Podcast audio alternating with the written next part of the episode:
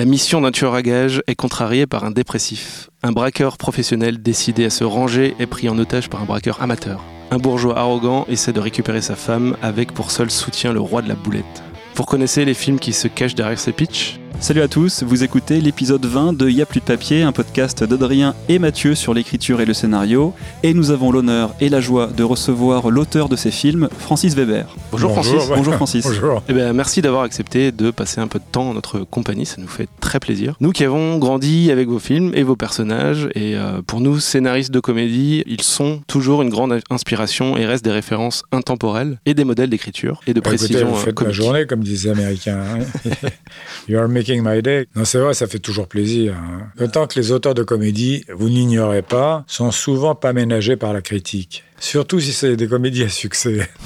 Parce qu'il y a une part de jalousie, le fait qu'ils ont l'impression que c'est facile, alors que non. Moi, j'avais trouvé une définition de la comédie qui était « c'est la plus grande difficulté qui peut déboucher sur la plus grande facilité ». C'est-à-dire qu'on peut passer de certains l'aiment chaud à Max Pécas. Oui, le grand écart. Le malheureux, il est toujours cité d'ailleurs. On n'a pas Max Pécas avec nous, mais on a aussi Yves Lavandier, grâce à qui cette rencontre est possible. Salut Yves. Salut les amis. Merci d'être avec nous. Et moi, je vais vous dire une chose sur Yves Lavandier qui m'a beaucoup touché. Je pensais qu'on allait balancer là. Désolé. Non, parce que dans sa première mouture, de la scénographie, c'est ça comment ça s'appelle ? La dramaturgie. Dans la première mouture de la dramaturgie, il me cite souvent en tant que scénariste, avec un point d'interrogation qu'il se pose à lui-même et qui est « le protagoniste devient l'antagoniste et l'antagoniste devient le protagoniste dans ce qu'il fait et ça se tient ». On comprend pas comment. Et ça m'avait frappé, et surtout ça m'avait flatté d'être cité par un type qui a vraiment pioché son sujet. Bon, ça valait le coup de faire ce petit podcast. Voilà. Alors Francis, vous avez déclaré dans Var Matin, un scénariste c'est un martyr. Alors préparez-vous à ce qu'on vous martyrise un petit peu. Moi j'ai l'habitude. Hein. Alors commençons par le commencement. C'était comment de démarrer quand on voulait écrire dans les années 60, 70 ? J'ai eu un démarrage un peu à part, parce que j'ai commencé par faire 4 ans de médecine, mais quasiment dans la même année, je redoublais tout le temps. Ce qui fait que j'ai calculé que je serais médecin à l'âge de la retraite. C'était peut-être pas la peine.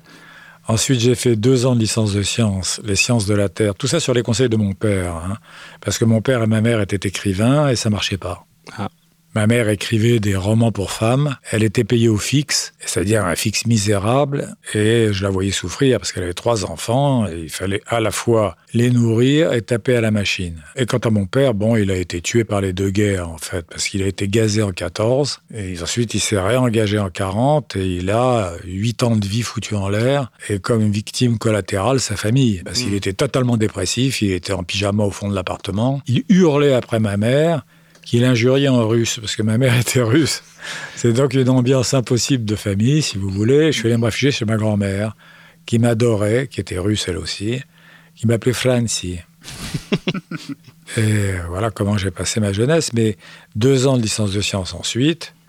Ensuite, 28 mois d'armée au journal Bled, le journal de l'armée d'Algérie, avec une équipe étrange, parce qu'il y avait Labro, Séguéla, Juste Jacquin dans le même bureau et moi.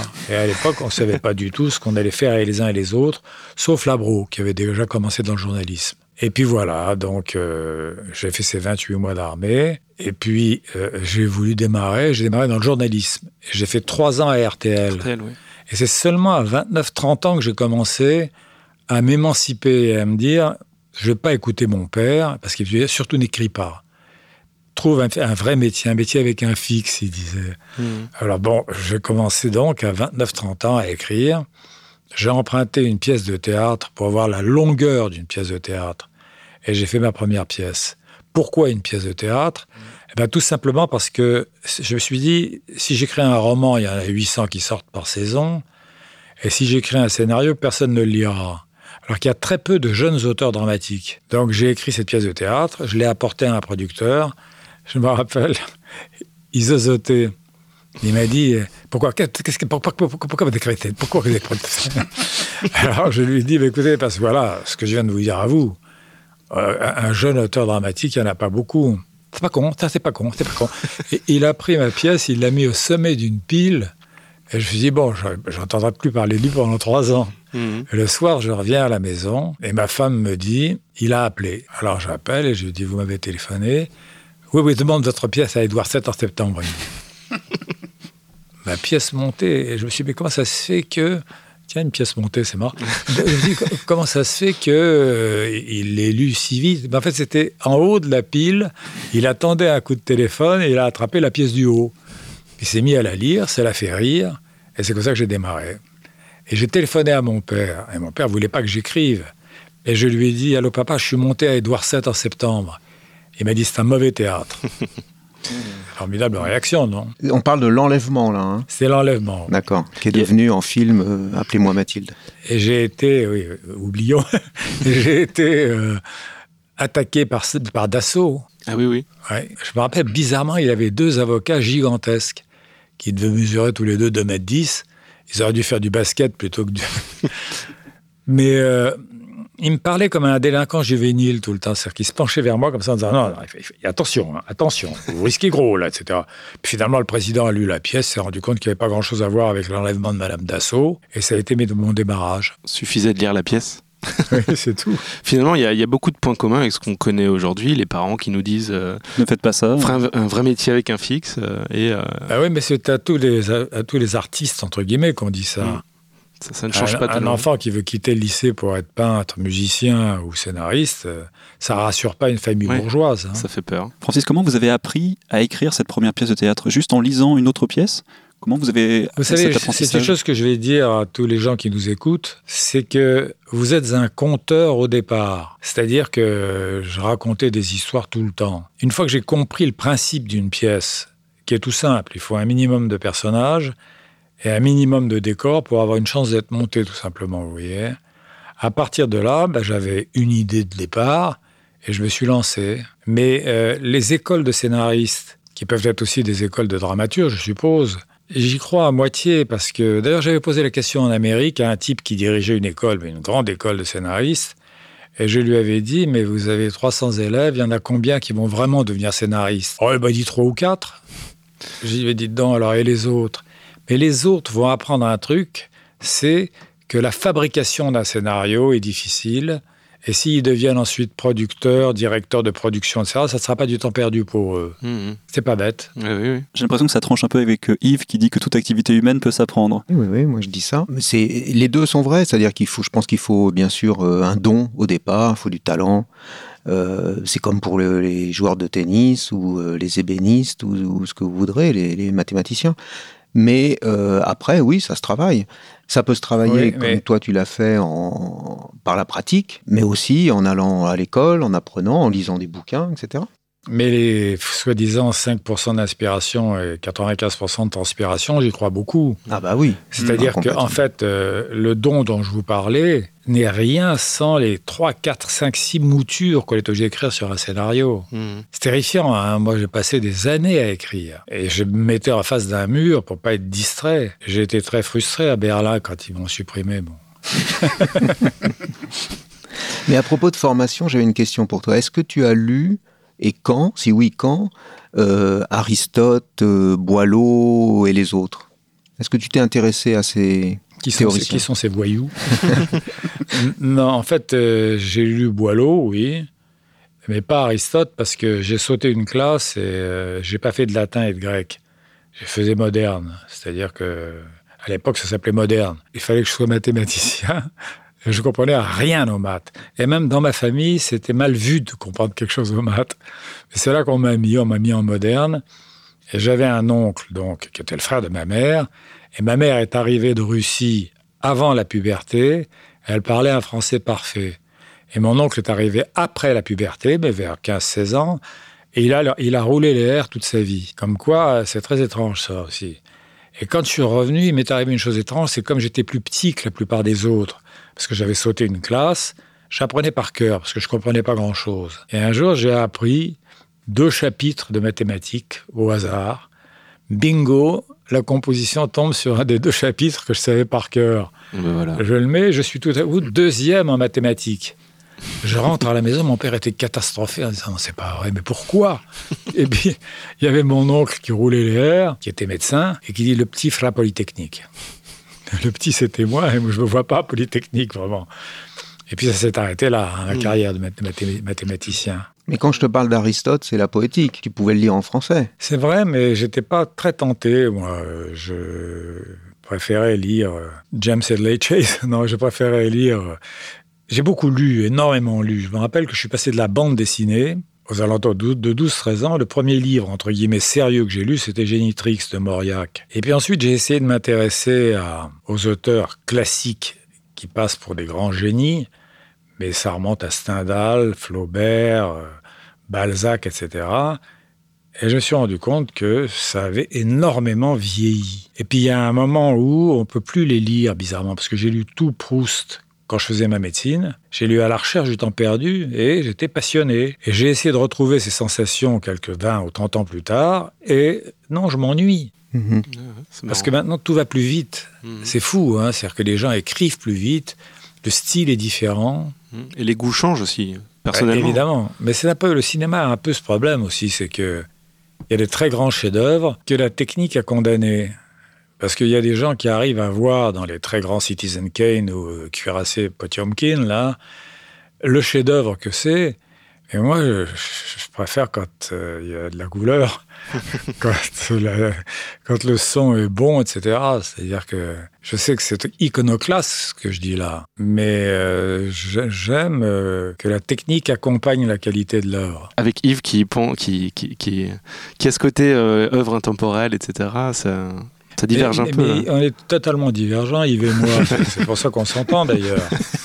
On attend le clash, nous. On est impatients. Non, mais moi, je respecte ce qu'il dit, parce que d'abord, bon, je vous le répète, il s'y connaît. Et ensuite, chacun ses goûts. C'est-à-dire que j'ai lu les nouvelles de Jim Harrison récemment, là. Moi, je les préfère à Maupassant, et pourtant, j'adore Boule de Suif et Mademoiselle Fifi, hein, et autres. Mais ça a changé. Ça se renouvelle. Ouais.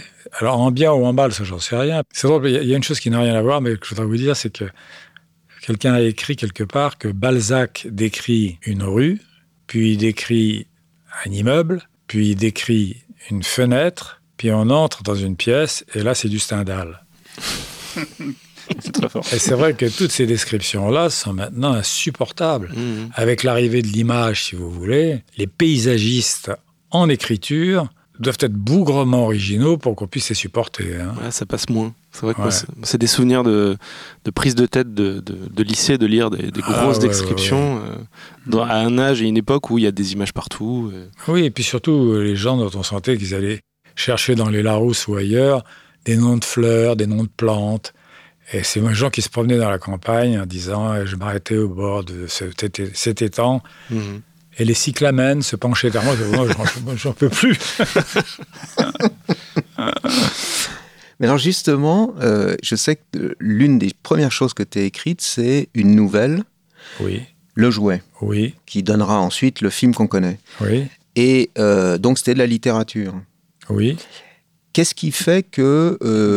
alors oui, tu viens de répondre en disant... roman, il y en a 800, je risque pas d'être édité, etc. Mais est-ce qu'il n'y a pas eu aussi...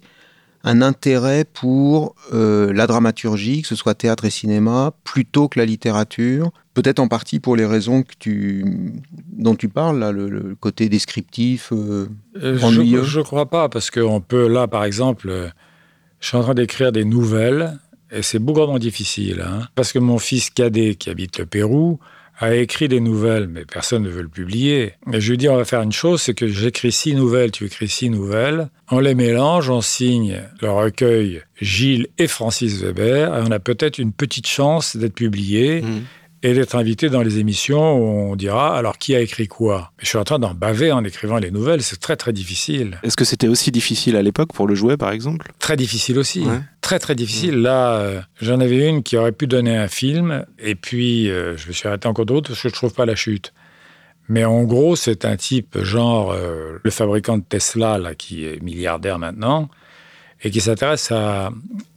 l'aérospatial, c'est-à-dire qu'il a commencé à construire des fusées qu'on peut ramener sur Terre, et puis il y a une terrible concurrence, etc.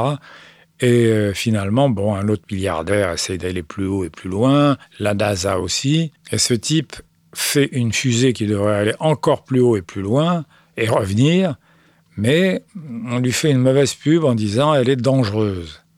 Et il décide d'y aller quand même. Il monte dans la fusée alors que tous ses actionnaires sont fous de rage. Sa femme ne veut pas qu'il aille faire ce voyage absurde. L'action, quand on apprend qu'il va partir dans la fusée, commence à baisser. Mais quand même, il fait son stage en apesanteur, là, à Toulouse, ou à la NASA d'ailleurs, et il monte dans la fusée. Ça se passe très bien pendant une semaine. On le voit avec tous les gags qu'on voit sans arrêt dans les films, avec les bulles du verre d'eau qui monte et lui qui est en apesanteur. Et il y a un avatar. Ils sont obligés de rester une semaine de plus.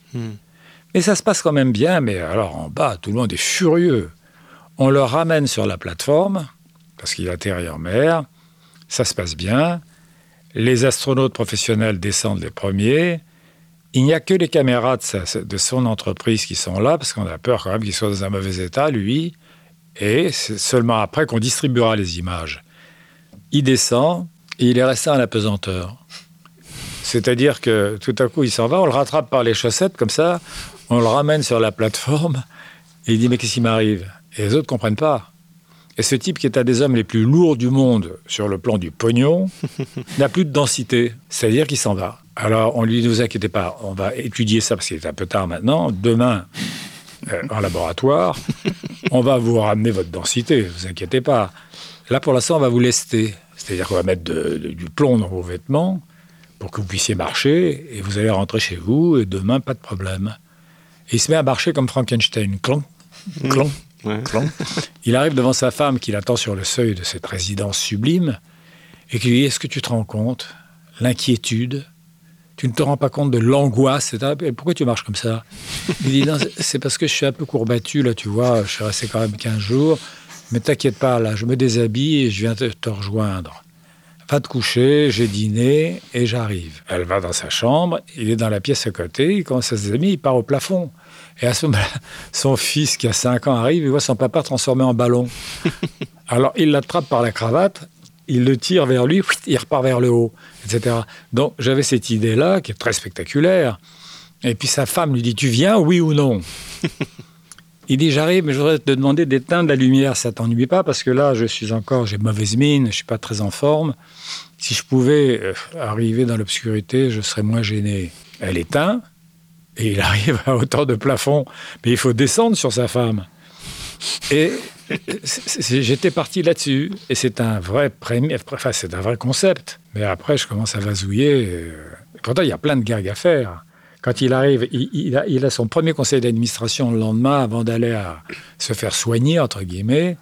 On le leste, et il s'installe devant les actionnaires, qui sont tous milliardaires, et qui sont sévères. Et il y a un des actionnaires qui dit simplement, vous savez, président...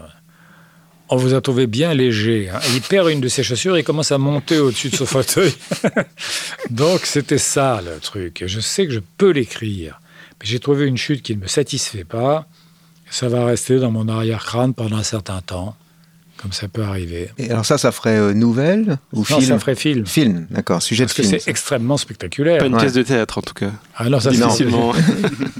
J'ai rencontré Besson, d'ailleurs, dans l'avion, avant qu'il ne s'écrase avec son... Valérian, ouais. Et il m'avait dit, c'est beaucoup plus simple maintenant, si c'est en intérieur, on câble les gens, il n'y a aucun problème. Et en plus, maintenant, en Inde, ils font du CGI de façon ultra bon marché, etc. Donc je me préparais à ça pour le cinéma, et puis je ne l'ai pas fait. On veut le voir, en tout cas, on veut voir ce film. Et moi aussi. La dramaturgie d'Yves Lavandier est sortie et a théorisé de nombreuses notions qui étaient un petit peu obscures avant. Et est-ce que ça vous a aidé à y voir plus clair, de découvrir cet ouvrage? Vous allez leur dire non, hein, il ne va pas se vexer, je ne pense pas. Non, parce que malheureusement... Et surtout, excuse-moi, mais c'était en 1994, donc il n'y avait peut-être plus trop besoin... Mais quand c'est arrivé, oui, quand cet ouvrage est arrivé, qu'est-ce que ça vous a... Mais ça m'a montré d'abord que c'était une science quasiment. Parce que finalement, c'est vrai qu'il y a une part là-dedans... que beaucoup de peuples peuvent apprendre, hein, mais c'est vrai que, comme l'a écrit ma consoeur Daniel Thompson, je me suis rendu compte que je faisais de la prose sans le savoir, comme disait Bourgeois gentilhomme, tu vois. Hein. Bon, je faisais du scénario sans le savoir, avant d'avoir lu Yves. Peut-être qu'après l'avoir lu, je n'aurais pas fait de scénario, parce que ça paraît tellement difficile. C'est ça, maintenant, en fait, ça nous paraît compliqué, mais en fait... Mais oui, et surtout, cette histoire d'antagoniste et de protagoniste, moi, j'ai rien compris. Un jour, je t'expliquerai. S'il te plaît. Mais en fait, il faut savoir que quand tu démarres sur les high concepts, souvent... Tes sujets, c'est des high concepts. On vient de le voir. Les sujets forts. Ça, l'histoire du Elon Musk qui flotte, là, c'est un high concept aussi. En fait, méthodologiquement, tu te dis pas, bon, qui est mon protagoniste, quels sont les obstacles qu'il va rencontrer, etc. Tu as ton high concept et tu essayes de lui faire donner le maximum de jus. Ouais. Tu essayes d'imaginer toutes les conséquences conflictuelles et humoristiques, bien sûr, de préférence, possible à partir de ce high concept. Et parfois, tu te retrouves avec plusieurs protagonistes, un premier protagoniste, et puis ça se transforme, parce que c'est pas la méthodologie que tu appliques. La plupart du temps, heureusement, ça fonctionne. C'est vrai, et en même temps, le danger, c'est que ça devienne épisodique. S'il y a certains films comme ça, c'est « et alors ceci, et alors ceci », ça, c'est pas bon. Exact. Donc, ce qu'il faut arriver, c'est prendre le citron et le presser, mais en restant concentré sur le citron et sur le jus qu'il a dedans. Hein, et pas changer de citron en cours de route. Absolument. On fait pas du milking, on fait du lemoning, du coup. Ouais, voilà. Le milking, c'est une chose, alors que là, je te dois. Ah oui, je te jure. Ouais. Non, je vais te dire pourquoi. Parce que comme j'étais tellement préoccupé par la mécanique, je me rendais pas compte que les personnages pouvaient être approfondis. Et là, je le fais de plus en plus. C'est-à-dire que je me pense de plus en plus sur les personnages. Je me suis rendu compte qu'en les fouillant, on a d'autres possibilités dans la mécanique qui surgissent. Et c'est encore une chose que je conseille, grâce à toi, Yves, aux jeunes auteurs qui nous écoutent, c'est, après avoir trouvé le postulat de leur film, de leur scénario, qu'ils se penchent sur les personnages en se demandant qu'est-ce qu'ils ont dans le ventre. Mm-hmm. Et ça, alors, ça va servir. Jusqu'où je peux les amener. Voilà, oui, voilà. Je suis d'accord. Et ce que tu es en train de dire, parce que le milking, Francis le pratiquait. Le milking, pour ceux qui nous écoutent, c'est l'exploitation optimale des éléments qui sont mis en place. Il le pratiquait abondamment et brillamment bien avant de me lire.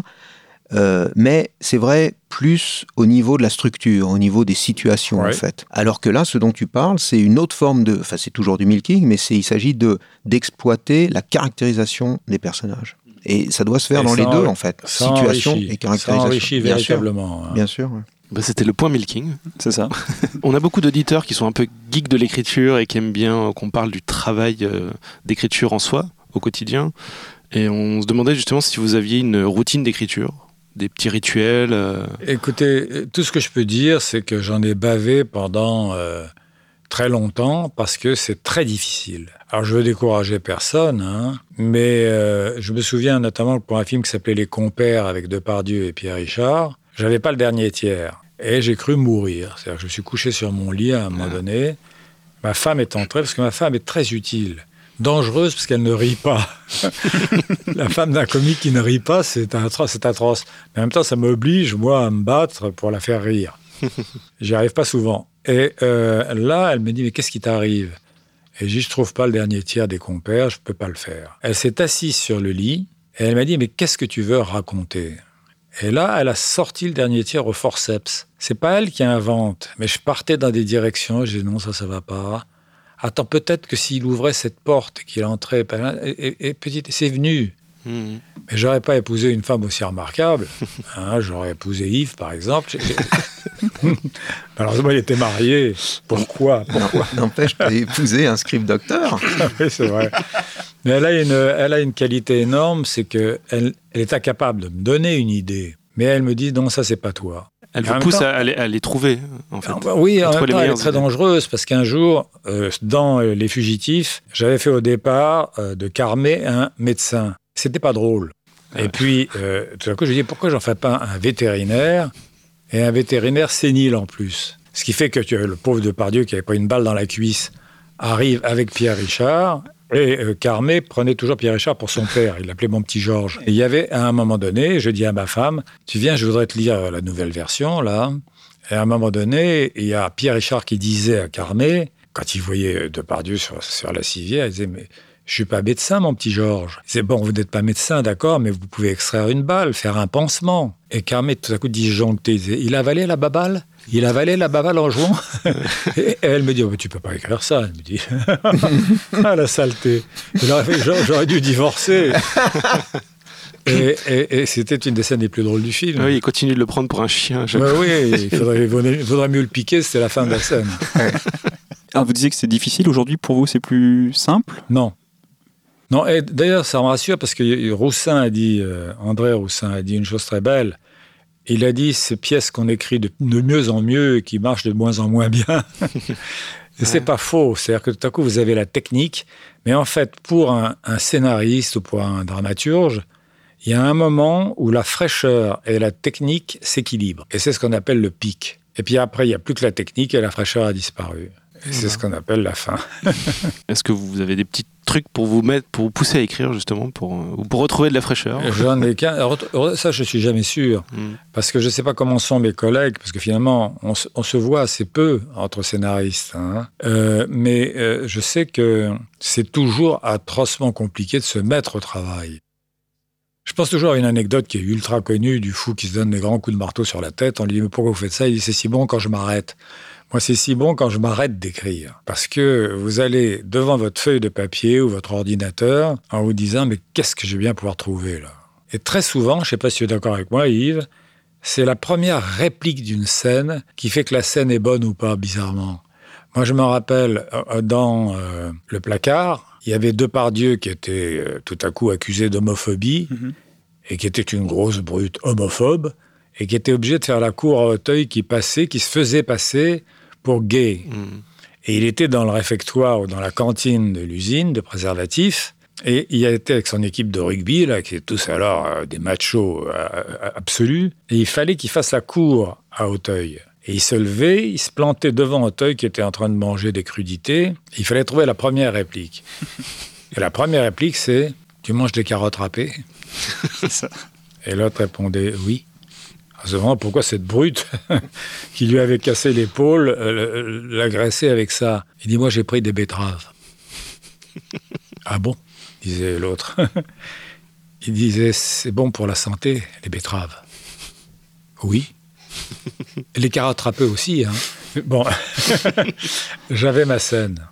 C'est ce qui est génial, c'est que je sais que tu détestes la chronique. Oui. Ces films, il y en a, genre « Salut, ça va ? Tu veux de l'eau plate ou de l'eau gazeuse ?» Ouais. Ah, je sais pas, j'hésite. L'eau plate, c'est bon. Hein. Ouais, mais l'eau gazeuse, c'est vachement bon. Enfin bon, bref, tu vois, voilà. Ça, tu détestes. Et tu as réussi à faire une conversation aussi plate, aussi banale, mais avec une puissance comique fabuleuse parce que y a une ironie dramatique. Et puis, il y a surtout le public de rugbyman stupéfait aussi. De cette espèce de flirt. Absolument, Moscato et Gamelon qui regardent ça, de loin. Et c'est un flirt, quoi. Elle est mignonne, la pignonne, il disait. C'est vrai. Non, mais moi, ce que je n'aime pas, c'est justement une page entière de eau plate ou gazeuse. Ouais. Asseyez-vous, non, prenez plutôt le fauteuil, il est plus confortable. Là, on peut en faire, une nuit entière, et quasiment un script entier. Ouais, mais maintenant, s'il y a un enjeu dans la scène, et c'est le cas ici, s'il y a une ironie dramatique, tu peux faire des dialogues aussi mais surtout, aussi plats. Surtout plats. Parce que je vais te dire, l'exemple le plus connu et le plus banal, c'est deux protagonistes ou antagonistes assis face à face, et il y a une bombe sous la table, et le public le sait. Et ça fait tic-tac, tic-tac. Et ils peuvent se dire les platitudes les plus extraordinaires. Voilà. Un jour, tu sais, j'ai jamais été aussi heureux de ma vie en ce moment. J'ai rencontré une fille, alors tu peux pas savoir. Ah là là, elle s'appelait Clotilde, elle a les yeux violets comme Elisabeth Taylor. Non, ça va tic-tac, tic-tac. Ils vont sauter. Et ça, alors, tu peux faire ce que tu veux comme dialogue. Mais il faut la bombe en dessous, quoi. Et tu as même intérêt à faire des dialogues très plats. Les plus plats et les plus harmonieux possibles. Je suis d'accord. Bien sûr. Ouais. Voilà. Il y a aussi c'est Hitchcock qui appelait ça le MacGuffin, quand il fallait quelque chose qui soit l'élément directeur de la scène. Ouais. Et c'est formidable, parce que ce que disait Buñuel, par exemple, était formidable, parce que tout à coup, on l'interrompait en disant « on arrête là parce qu'il y a un avion qui passe ». Il disait, alors, ça serait un bateau qui passerait, là, ça serait surprenant. Mais un avion, foutez-lui la paix, on doublera. Et c'est vrai que MacGuffin, c'était par exemple, petit proul en voiture, il y a un éléphant qui tombe du 5e sur sa voiture. D'où vient cet éléphant? Comment est-il monté au 5e? Etc., etc., etc. Mais c'est vrai que ça, c'est... faut le chercher, il faut avoir la chance de le trouver, et il faut le travailler. Alors là, je ne parle pas en professeur, hein, je parle en victime. C'est-à-dire que j'ai été victime pendant 56 ans de ça. J'ai commencé à écrire il y a 56 ans. Eh ben. Et je continue. Là, je suis en train d'écrire les nouvelles pour mon fils, mais j'en peux plus. Là, vous avez une épave devant vous. Bon, ça va, ça va. Oui, ça va, ça va. On aimerait bien être une telle épave après une telle carrière. Hein. Ben, écoutez, je vous souhaite d'être une épave et pas ma carrière. Moi, je prends. Adrien? Oui, on prend tous. Je peux rebondir là? Vas-y. Je te sens bouillant là. Ah, mais je le connais. Non. Il bout tout le temps. Je respecte ta rhétorique, ta position. Je suis pas là en prof, etc. As-tu conscience d'être pour nous, pour beaucoup de scénaristes, un maître, mais aux deux sens du terme, c'est-à-dire un maître, c'est-à-dire quelqu'un qui maîtrise son art, son artisanat, mais aussi quelqu'un qui enseigne, tu vois, un maître d'école, si tu veux. Un volontaire, tu vois. Mais t'es un immense professeur de scénario. Écoute, alors, venu de toi, c'est évidemment un formidable compliment, mais je trouve qu'il y a deux conseils à donner aux gens qui écrivent. D'abord, ne pas aimer ce qu'ils font, parce qu'il y a tellement de gens et tellement de peintres du dimanche qui adorent ce qu'ils font, qui passent pas à la deuxième, voire la troisième ou la quatrième mouture. Et le deuxième conseil, c'est de ne pas se prendre au sérieux. C'est-à-dire de ne pas se prendre ni pour un maître. Non, c'est garder, pas une fausse humilité, une vraie humilité, parce qu'il peut arriver de faire des mauvaises choses. Hein. Il n'y a pas un auteur qui ne se soit pas planté. Anouilh, qui était quand même quelqu'un, avait écrit une pièce qui s'appelait « La Grotte », qui était une catastrophe, et la critique l'a assommé, et il a dit « on m'a traité comme un délinquant juvénile ». Et je comprends très bien ce qu'il a voulu dire. C'est terrible parce qu'on peut rater. Est-ce que la critique n'a pas compris? Parce que j'aimerais dire des choses sur la critique qui ne sont pas des critiques de la critique. Ça, c'est toujours ridicule. Mais la critique n'a pas compris qu'on ne fait pas exprès de faire une mauvaise pièce ou un mauvais film. Ben oui. Donc, il faudrait respecter l'effort en se disant... Il y a un moment où il s'est trompé, mais il a fallu continuer et il s'est attaché. Parce qu'on s'attache à ce qu'on écrit. Et on ne se rend pas compte.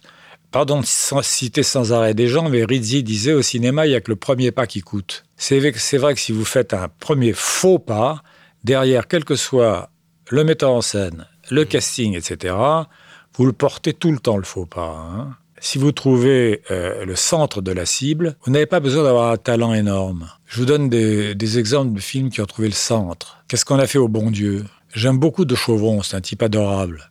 Je ne suis pas sûr que ce soit Lubitsch.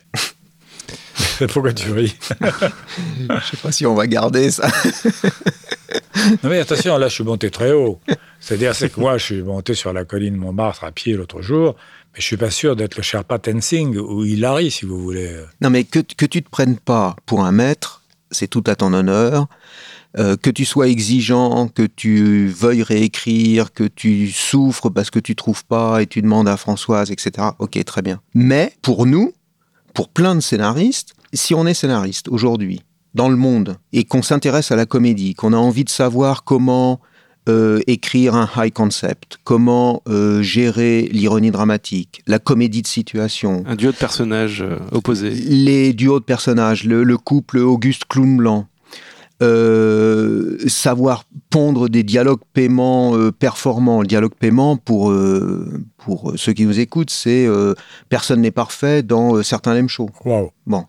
Pas personne n'est... Non, mais justement, on en parlera, parce que ça m'intéresse. Oui. Pas personne n'est parfait. Enfin, le reste aussi, d'ailleurs. Ouais. Personne n'est parfait dans certains lame shows, parce qu'un dialogue paiement, c'est quoi? C'est un dialogue banal qui prend tout son sens, son impact, dans son contexte. Si on veut apprendre tout ça, le milking, etc., eh ben moi, je dis, on regarde les 10 meilleures œuvres que tu as écrites, et on prend des putains de leçons. Mmh. D'où, voilà, c'est ton côté maître, artisan, mais pas obligé d'en être conscient. De toute façon, ça me fait plaisir pour commencer. Et ensuite, j'ai un avantage, c'est que quand Katzenberg, qui était le patron de la production Disney, m'a rencontré au Festival de Cannes, où j'étais juré, Et il m'a demandé de venir en Amérique parce qu'il aimait bien ce que je faisais. Je suis parti parce que je venais de faire successivement La Chèvre, Les Compères et Les Fugitifs. Et c'était 7 millions, 5 millions et 5 millions d'entrées, à peu près. Et je me suis dit, ça y est, j'ai atteint un pic, je ne peux plus rien faire de plus. Et je suis parti là-bas aux États-Unis. Et ça m'a beaucoup servi parce que personne ne me connaissait. Ce qui fait que je ne pouvais pas me prendre au sérieux. Les seuls qui, de temps en temps, me reconnaissent, ce sont des pieds noirs marocains. Et j'entends « Oh, monsieur Pignon !» comme ça. Bon. Mais à part ça, non, les gens ne me connaissent pas. Et je suis très surpris en rentrant en France, parce que je me rends compte que malgré le fait qu'on ne me connaît pas physiquement, parce qu'on ne me voit pas souvent, hein, eh ben, j'étais dans l'avion qui me ramenait de Toulon à Paris, parce que j'ai une maison près de Toulon, et l'hôtesse arrive toute rougissante, et elle me dit... Le pilote demande s'il peut faire une photo avec vous. Jamais j'aurais pu imaginer ça. Alors je dis « Bon, bah, écoutez, pourquoi pas, ça me flatte beaucoup. » Vaut mieux pas vexer le pilote avant de décoller. Non, jamais. Non, mais on était en vol en plus. Surtout en vol. Ouais. Encore moins. Il me dit « Il attend derrière le rideau. » Ça a l'air d'une blague. Alors j'écarte le rideau et je vois effectivement ce mec galonné et totalement adoratif qui me dit « Mais... » Vous ne pouvez pas savoir, on connaît mon fils et moi, vos répliques par cœur. Etc. Et là, je suis toujours surpris. Ça ne m'arrive pas à Los Angeles. Alors, on a fait une photo, mais il a fallu ouvrir la cabine de pilotage, qui était totalement illégale, parce que ce n'est pas avec les deux hublots des portes de côté qu'on pouvait faire la photo, tu vois. Donc, comme l'hôtesse ne pouvait pas passer entre le pilote et la lumière qui venait, donc on s'est mis dans le couloir avec la porte ouverte de la cabine de pilotage, et l'hôtesse a pris une photo. Et ensuite, il m'a dit « Mon fils Alexandre, si vous pouvez lui faire un autographe, je serais tellement content. » Alors, j'ai pris le truc, je suis réinstallé à ma place. L'hôtesse m'a prêté un stylo et j'ai écrit « Pour Alexandre, amicalement, juste le blanc. » Et j'ai rayé et j'ai mis Francis Veber. Mais ça me surprend toujours. C'est fou, hein ? Et c'est pas mauvais pour moi. Parce que si vous êtes adulé, ma foi, c'est pas bon. Oui, tu prends pas la grosse tête. Ah ça, il n'y a pas moyen. Et avec ma femme, en plus. Alors, est-ce qu'on peut peut-être juste s'intéresser à ce passage à Los Angeles, où Katzenberg vous invite à venir travailler pour Disney en tant que script doctor ? Oui. On a la bonne version de l'histoire. Là, c'est la bonne. On a justement fait un épisode de notre podcast sur les script doctors et cette activité qui nous intéresse parce qu'on écrit et on aime être confronté à la critique et au retour des autres. Est-ce que vous pouvez nous parler un petit peu de ce que vous avez fait là-bas ? Est-ce qu'il y a peut-être des films qui portent anonymement votre patte ? Ça, je ne peux pas le garantir. Ce dont je suis sûr, c'est qu'en France, alors, j'ai dicté de la première à la dernière ligne le professionnel signé par Audiard. Ça, j'en suis sûr. J'ai travaillé avec Verneuil sur Peur sur la ville. J'ai découvert un metteur en scène peut-être brillant, mais un scénariste... je ne trouverai pas d'adjectif, parce que je ne veux pas avoir d'ennui avec les héritiers Verneuil, mais d'autant plus qu'il s'appelait Malakian, je crois, et que ma mère est arménienne, donc je ne vais pas me mettre les Arméniens à dos, quand même. Vous vous rendez compte ? Avoir Aznavour sur le dos, ce n'est pas très lourd.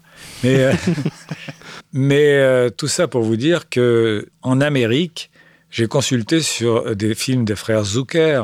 C'est très étrange, parce que quand on voit le travail de Airplane, où y a-t-il quelqu'un pour sauver la reine, je crois que c'est comme ça, Naked Gun, ils étaient très modestes. Et on ne peut pas imaginer en France un métèque comme moi, arrivant de Tchéquie, enfin, ou d'ailleurs, et prenant un script de Daniel Thompson. Je dis Daniel Thompson parce que je suis fou de ce qu'elle fait. Non, c'est pas vrai. Mais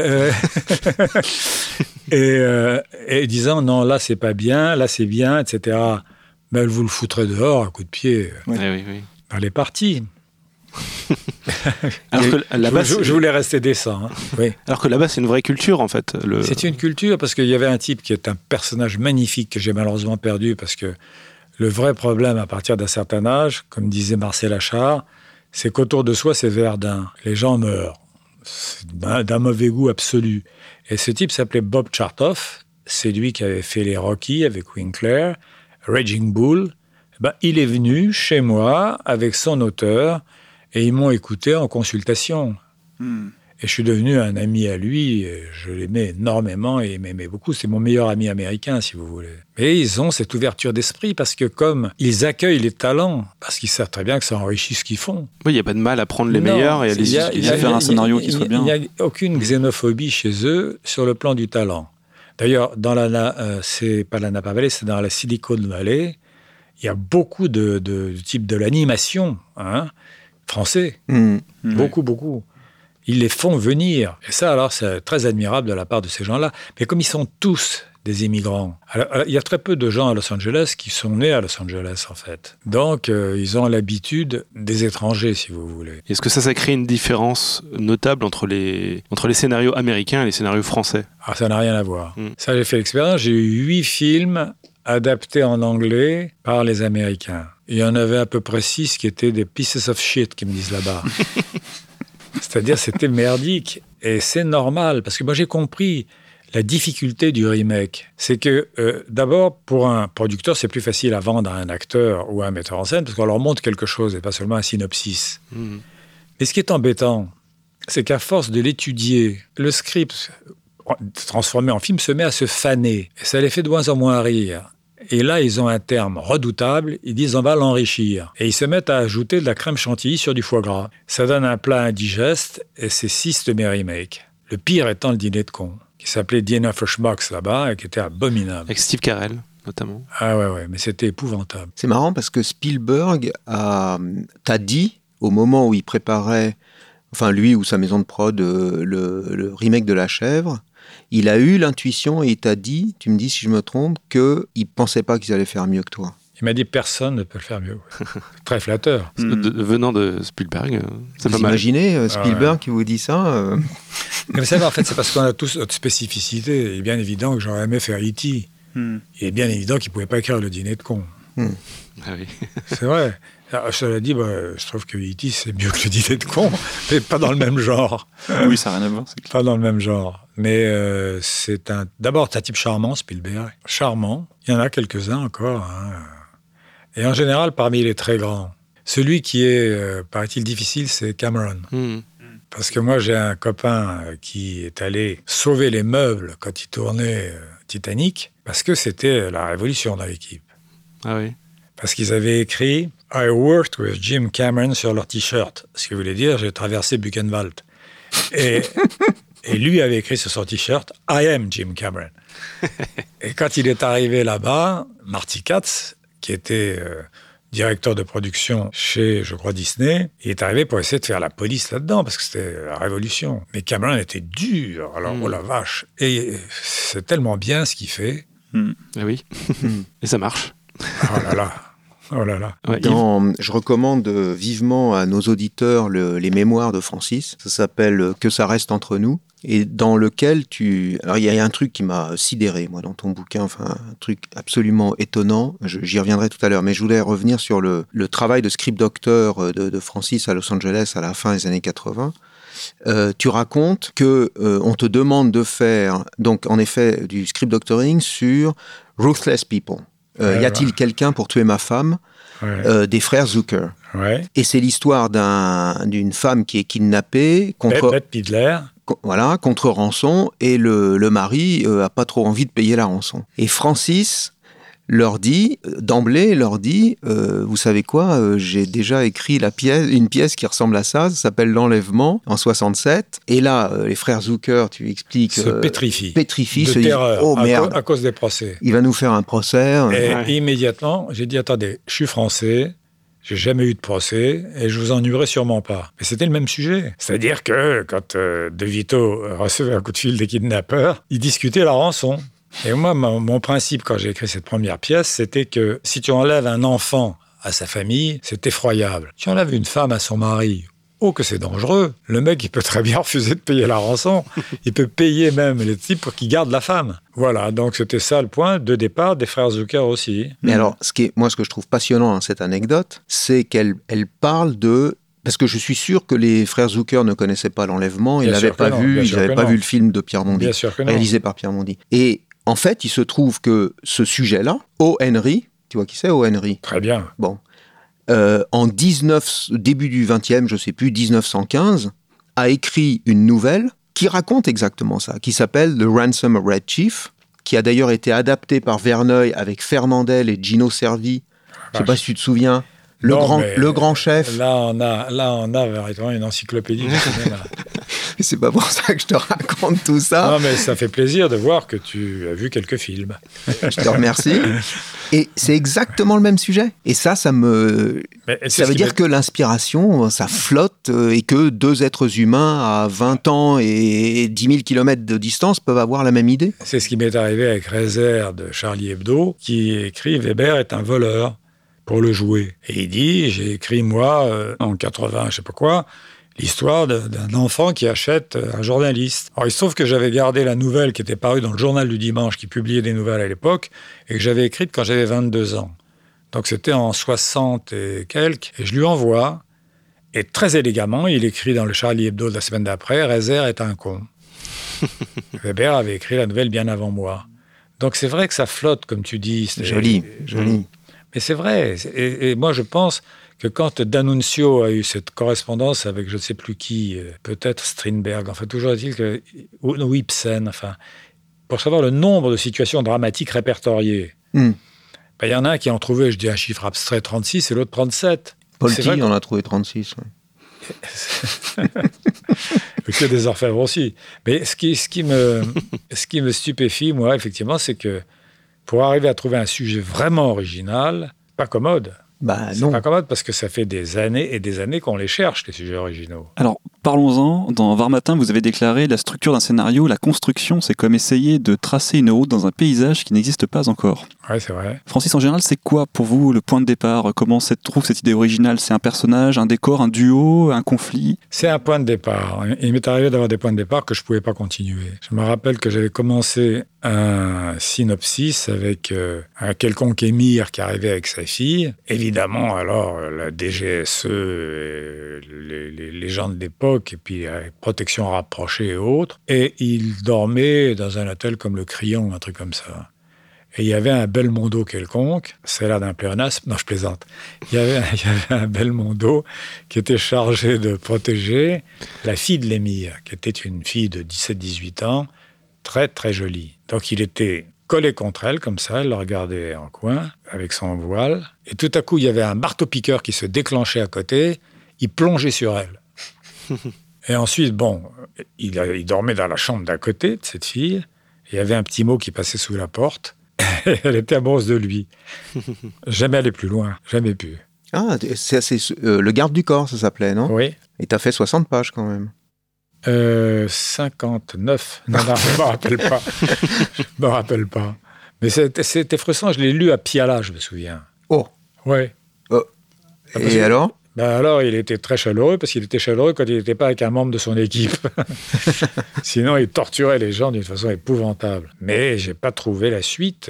Mais attends, quelle idée de lire ça à Maurice Piala ? Parce que je l'ai rencontré, c'est-à-dire que je l'ai rencontré au moment où Depardieu tournait le truc de Sous le soleil de Satan. C'est ça, oui. C'est étonnant d'ailleurs, parce qu'il sortait de mon tournage à moi, je ne me rappelle plus très bien lequel. On a atterri dans le Nord avec un avion privé et il s'est mis en soutane sur le tarmac de l'aéroport parce qu'il tournait quasiment immédiatement derrière. Mais à l'époque, ce n'était pas devenu l'insensé qu'il est devenu maintenant. C'est incroyable. J'ai rencontré il n'y a pas très longtemps au bistrot de Paris sur la rive gauche parce qu'il a son hôtel particulier pas très loin. Il était avec justement le fils de Piala, qui est son filleul. Et il avait sur la table un pied de cochon qui dépassait la table. Alors quand même, c'est un type qui a eu un quadruple pontage. Moi, je mangerais plutôt de la salade. Oui, et là, c'était obélisque. C'est-à-dire qu'il n'arrêtait pas de... C'était ça, le bruit que ça faisait. Et puis, il me voit. « Oh, mon Francis. Oh, tu vas bien, mon Francis. Oh, mon Francis, je suis content de te voir, mon Francis. » Et puis, il prend sa serviette. Et il s'enlève des morceaux de pied de cochon d'entre les dents, comme ça, et il m'embrasse. Et ça, c'est Depardieu. Et Depardieu, je dis que c'est le champion de l'attraction-répulsion. Je vous en raconte une autre sur lui. Allez. Quand il arrivait sur un tournage extérieur, il se faisait tout de suite copain avec le boucher. Et le boucher lui donnait les meilleurs morceaux du boucher, c'est-à-dire l'onglet, l'araignée, je ne sais pas exactement quoi. Et là, il s'installait devant un morceau de bidoche dont je ne vous décris pas la taille, et il attaquait ça comme un porc. Et moi, j'avais besoin de lui sur le plateau. Et je dis à mon assistant, va chercher Gérard, j'ai besoin de lui. Et il arrive, l'autre, il dit, non, j'ai pas fini mon onglet. Alors, j'y vais et je lui dis « Bon, ben, j'ai besoin de toi maintenant ». Et pour des raisons mystérieuses, il avait peur de moi. Pas si mystérieuse que ça, je vous raconterai peut-être si ça vous intéresse après pourquoi. Et je lui dis « Tu viens tout de suite ». Il attrape le morceau de bidoche, il le plie en deux, il le met dans sa bouche, qui tout à coup s'agrandit comme une bouche de barracuda, et il y avait le sang et la graisse qui coulaient des deux côtés de son menton, comme ça, et je l'emmène avec moi sur le plateau, comme ça. C'est quand même un personnage, non ? Il faut le faire, oui. Ouais. Pourquoi il avait peur de toi ? Pourquoi, ouais, il avait peur de moi parce que, c'est malheureusement dans mes mémoires, je dis malheureusement parce qu'il y a des gens qui n'en voient rien découvrir, mais on a commencé La Chèvre à Mexico, et à Mexico, il n'osait pas trop boire, c'est à 2200 mètres d'altitude, et on est sous tout de suite. Puis on est descendu à Acapulco, et là, il s'est jeté sur la boisson, et il est arrivé quasiment ivre-mort sur le passage de La Chèvre, où Pierre Richard entre dans la porte tournante à quatre pattes parce qu'il a pris une raclée. Il avait une réplique à dire, qui était « Bagagiste », pour qu'on monte Pierre Richard dans sa chambre. Alors il arrive comme ça, un peu vague, je dis moteur, action, il dit gaga, ba, gaga, et. Qu'est-ce qui se passe ? Ça va pas, Gérard ? Coupé. Impeccable, tu parles. Sont des menteurs professionnels. Exact, alors, exact. Ben oui, alors je dis, bon, bah, on en fait une deuxième alors. Moteur, action, on en a fait 21, et je lui dis, bon, bah, non, tu t'en vas. On perd une demi-journée, on s'en fout, mais je veux pas que tu joues comme ça. On se retrouve sur le tarmac d'un petit aéroport. Je vous dis pas la chaleur. Au moment où la guêpe se pose sur la joue de Pierre Richard dans La Chèvre. Et je dis, viens avec moi. Et je l'emmène. Et à l'époque, il était extrêmement athlétique et il faisait le double de mon poids. Hein. Mmh. Et il avait l'habitude de s'appuyer sur moi quand je lui parlais, ce qui fait que j'étais poussé vers l'arrière et je lui parlais comme les clowns, comme ça. C'est en haut, en lui disant... Et je lui dis, je te préviens, mais avec cette voix-là, que si tu continues à boire sur le tournage, je me tire. Moi, je suis un auteur dramatique, j'ai commencé par le théâtre, le cinéma, je m'en fous. Alors, je le laisse tomber, ce putain de film, et vous vous démerdez. Il n'a plus jamais bu sur mes tournages, parce qu'il a compris que je ne plaisantais pas. Alors que tous ceux qui piétinaient leurs casquettes, qui hurlaient, etc., ça les faisait sourire. Parce que ça qu'il faut bien comprendre, c'est que si vous vous énervez sur un tournage, vous devenez l'attraction de l'équipe. Oui. Ils vous regardent comme à la télé, comme ça, ils sont contents. Et ils font des t-shirts, comme avec James Cameron. Ils font des t-shirts. Cameron, il devait être dangereux. Et Pierre Richard, en face de Depardieu, comment il gérait ça, justement ? Ils s'entendaient très, très bien. Parce que Pierre est extrêmement diplomate, et Depardieu, à l'époque, n'était pas méchant. Il était simplement alcoolique. Mais ça, il dit, d'ailleurs, je ne suis pas un alcoolique, je suis un buveur excessif. Ça m'a fait penser à Balkany, à qui on a dit, mais votre... le Valois est criblé de dettes. Il dit non, ce ne sont pas des dettes, ce sont des emprunts. Les journalistes se sont marrés. Hein. Ah bah, il y a de quoi. Francis, j'ai une question sur ce garde du corps, ce scénario qui faisait 60 pages, a priori, si j'ai bien compris. Vous n'aviez pas la fin ? Vous avez commencé à écrire sans avoir forcément la fin de votre histoire. J'ai commencé à construire. Vous avez construit seulement. Je recommande alors ça à tous les jeunes scénaristes, construisez. Pourquoi ? Parce que moi, il m'est arrivé de me lancer sans construire en espérant que mes personnages me donneraient la suite une fois que je les aurais plantés, et créés. Or, c'est faux. Vous vous arrêtez d'écrire en vous demandant alors, maintenant, qu'est-ce qui se passe ? Ils ne vous répondent pas. Ils se taisent. Eh oui. Ce qui fait que vous refaites la même scène 7-8 fois, et elle saute à la fin, ce qui est absurde. C'est un effort, il faut essayer de construire jusqu'au bout un film. Et là, c'est tracer une route dans un paysage qui n'existe pas encore. Tout ce que je raconte n'est pas réjouissant, hein, parce que c'est vrai que ça n'est qu'effort. Et c'est pas Yves qui me contredira. Non, mais moi, je trouve plus de plaisir que toi, je pense, à écrire. Je reconnais que c'est dur... Mais il y a des moments de plaisir. Mais toi, tu reconnais qu'il y a des moments de plaisir quand tu trouves une bonne idée. Quand tu trouves une bonne idée, pour la trouver, elle se pose rarement sur ton épaule. Hein. Il faut la susciter, il faut l'implorer, tu vois. Alors, il m'est arrivé une mésaventure atroce, c'est qu'à Los Angeles, j'ai un problème. Je ne suis pas le seul d'ailleurs, Trump aussi. Donc, j'ai un problème qui est que... Je lis mes scénarios et voilà un autre conseil que je donne aux gens de la profession qui m'écoutent. Réunissez 4-5 de vos copains et lisez votre script à haute voix, pas par des acteurs, et à plat. Et croyez-moi, il faut qu'il soit costaud le script pour résister à Pignon. Mais arrêtez Campana, j'ai rien dit. Pignon, si je vous ai entendu. Vous voyez les gens petit à petit s'endormir. Et c'est là où je me suis rendu compte que c'est pas ce qu'ils vous disaient qui est important, c'est de voir leur attention s'en aller, les yeux qui partent vers le plafond comme ça. Et ma mésaventure, c'est qu'il y avait une fille qui se prétendait productrice que je fais venir pour la lecture du Dîner de cons. Pièce ou film ? Film. Et elle prend des notes sans arrêt. Alors, je suis absolument stupéfait. J'ai dit, c'est à ce point critiquable. Et en plus, elle m'arrête. Ah non, tu vas pas mettre ça, elle me dit, parce qu'il s'appelle juste Leblanc. Elle dit, non, il faut pas écrire ça. Je dis, pourquoi ? Elle me dit, parce que c'est un mauvais jeu de mots, il faut pas. C'est indigne de toi. C'est une des scènes les plus drôles du film. Ah bon. Et à la fin, je lui dis, mais Nicole, qu'est-ce que tu as pris comme note ? Elle dessinait. Tu te rends compte, idiote ? Ah, je la hais. Eh ben, ça inspirait peut-être des images qu'elle voulait dessiner. Oui, mais je doute que ces images étaient meilleures que le texte. Hein. On parlait des bonnes idées qui relancent l'intérêt pour l'écriture à un moment, mais comment on reconnaît une bonne idée ? Comment vous faites pour... On ne la reconnaît pas. C'est une idée parmi d'autres ? On ne la reconnaît pas, c'est-à-dire qu'il faut le lire à quelqu'un. Alors, vous avez vos victimes, vous avez tous des amis, enfin, je vous le souhaite. On n'a pas des masses d'ailleurs, hein, finalement, parce qu'on a très peu de vrais amis. On est deux, voilà. Voilà, mais moi, ça m'arrive aussi. Hein. Maintenant, je suis arrivé à être mon seul ami. Mais vous leur téléphonez, vous leur lisez un fragment de dialogue. Mais il faut une oreille étrangère pour vous aider. Ou un script docteur. Mais non, parce que demander un script docteur, ça veut dire que vous considérez que c'est pas bon, qu'il y a un truc qui cloche. C'était pas le cas, là. Je voulais savoir si c'était bon ou pas, mais je disais pas c'est mauvais. Bah, un script doctor. Ah oui, est-ce que t'as pas... oui, parce que là tu. Script doctor, il est là pour vous dire attention, vous avez construit une belle maison, il manque l'escalier quand même. Bah oui, un script doctor, il peut, ou un script consultant, si tu préfères, il peut te dire. Pas, non, parce qu'il y a personne que vous puissiez considérer comme un père PAIR.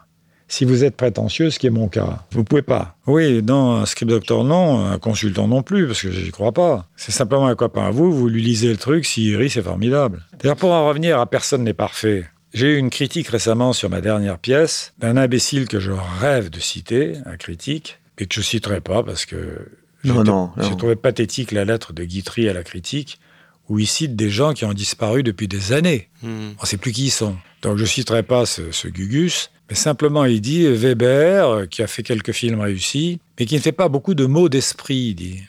Alors que Audiard, etc. Mais c'est complètement idiot, parce que personne n'est parfait, il n'y a pas plus plat. Et comme disait Yves, c'est tout ce qui précède qui fait exploser la réplique. Au point, paraît-il, que Wilder et Diamond, son scénariste, ont mis ça comme ça.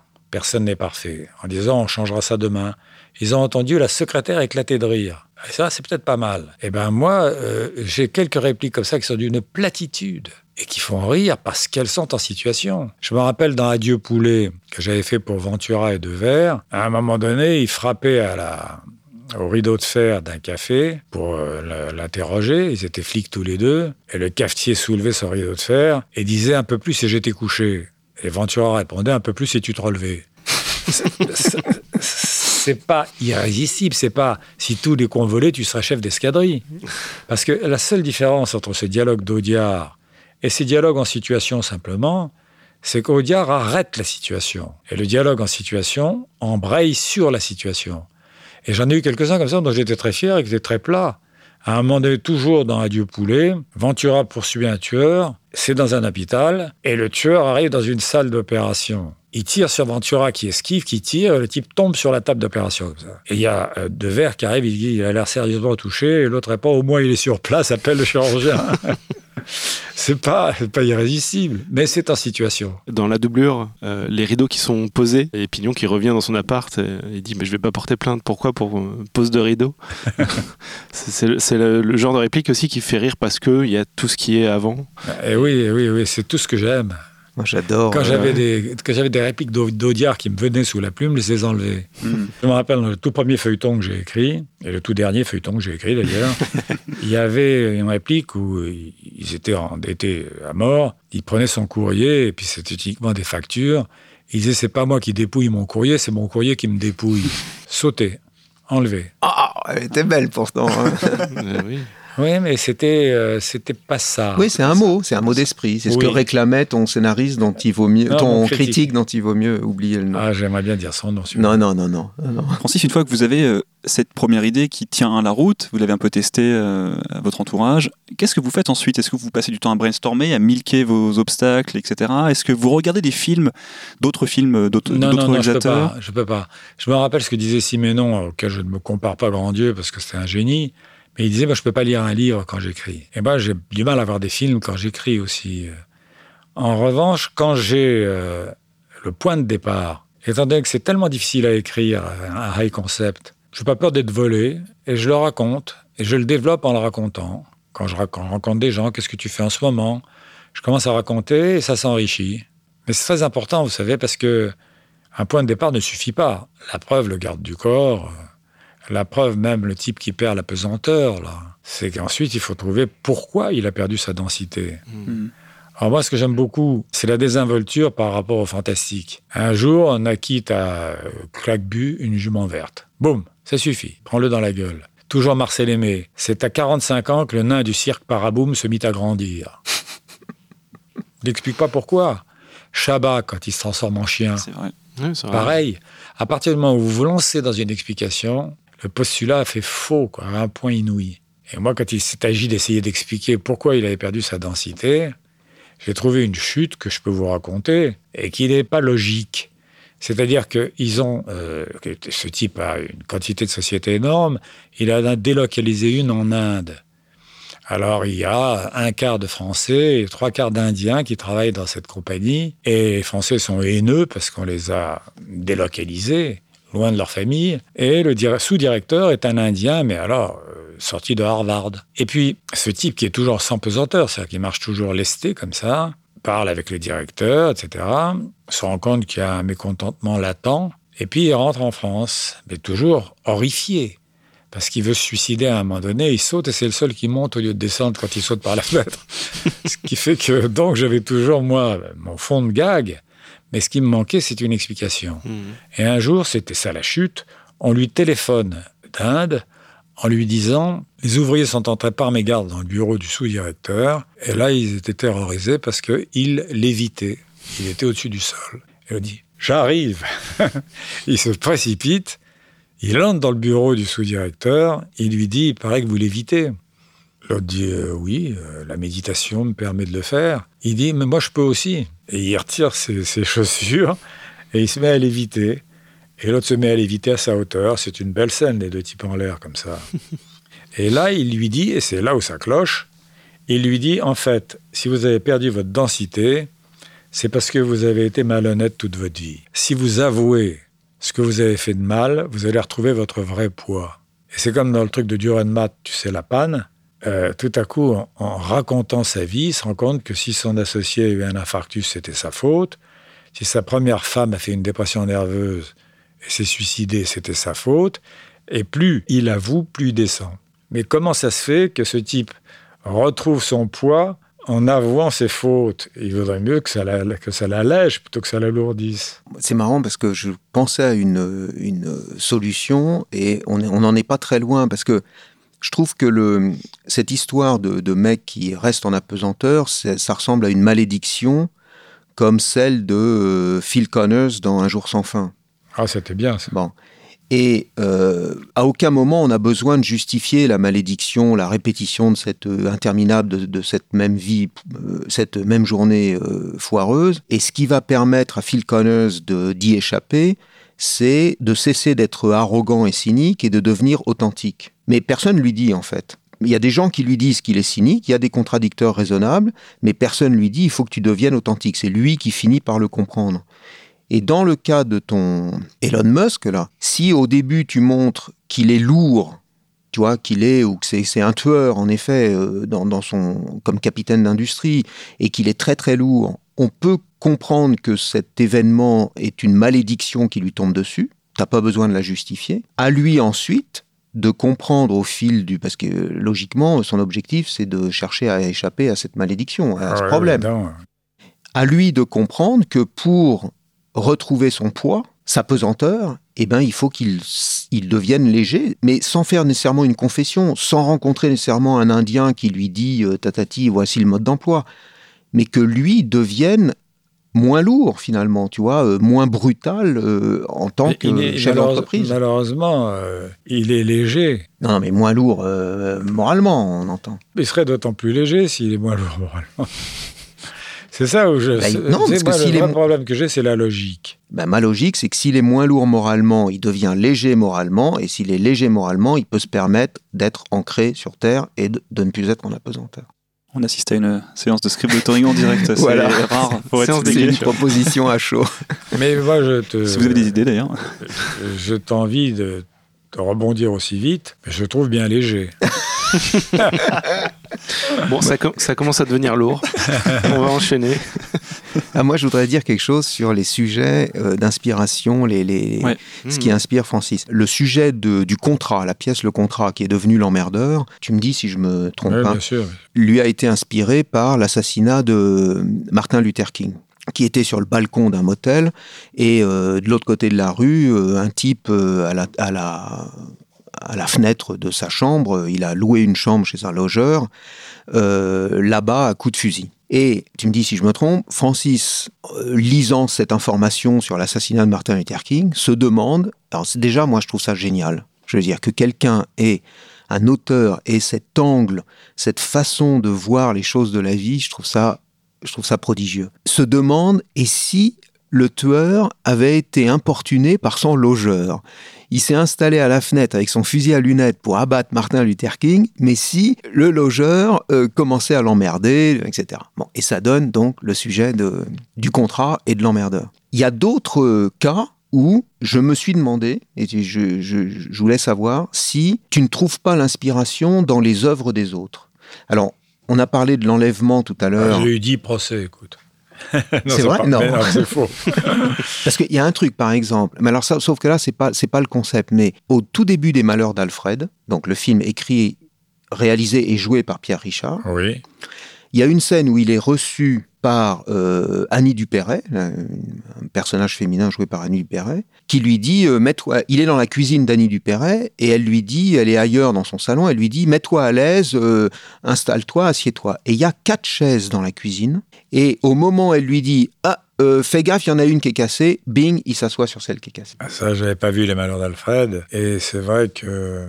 Je cherchais un moyen de démontrer que ce type était malchanceux. Et autour d'une table de conférence où il y a 20 chaises ou 21 chaises, ça me permettait effectivement de faire une démonstration, si tu veux.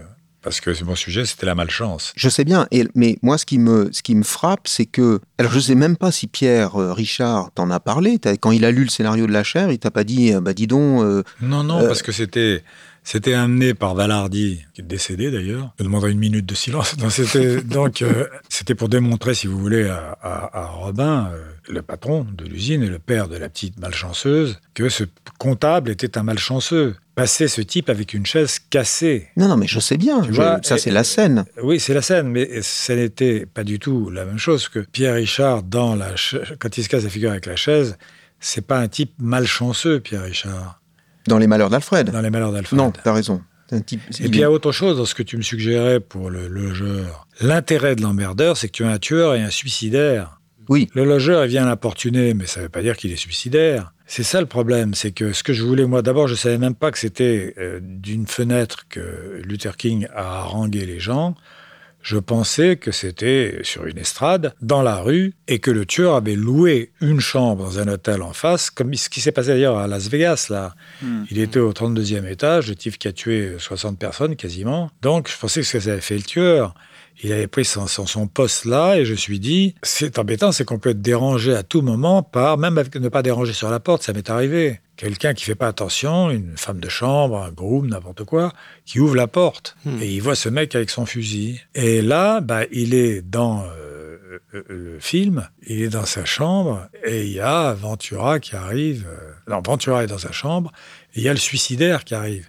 Mais c'est ça le sujet. un tueur et un suicidaire côte à côte. Oui, oui, j'entends bien. Une fois que tu as cette idée, cette étincelle, cette vision comique de l'assassinat de Martin Luther King, après, il faut développer, il faut se dire, et si le logeur est dépressif, suicidaire, etc. Ouais. Mais sur l'histoire de la chaise, entendons-nous, je ne suis pas du tout en train de te reprocher d'avoir piqué une idée à Pierre Richard, parce que moi, ce que je trouve que la scène de la chaise dans La Chèvre fonctionne 1000 fois mieux et beaucoup plus puissante que le simple gag des Malheurs d'Alfred. Il y a un autre exemple, il y a un dîner de cons dans une comédie française hyper connue, au début du Corneau, je ne sais pas si vous vous souvenez, il y a un dîner de cons. C'est juste un petit extrait. Le Corneau, rappelez-vous, c'est Saroyan qui pète la voiture de Maréchal. Ouais, je me rappelle très bien, oui.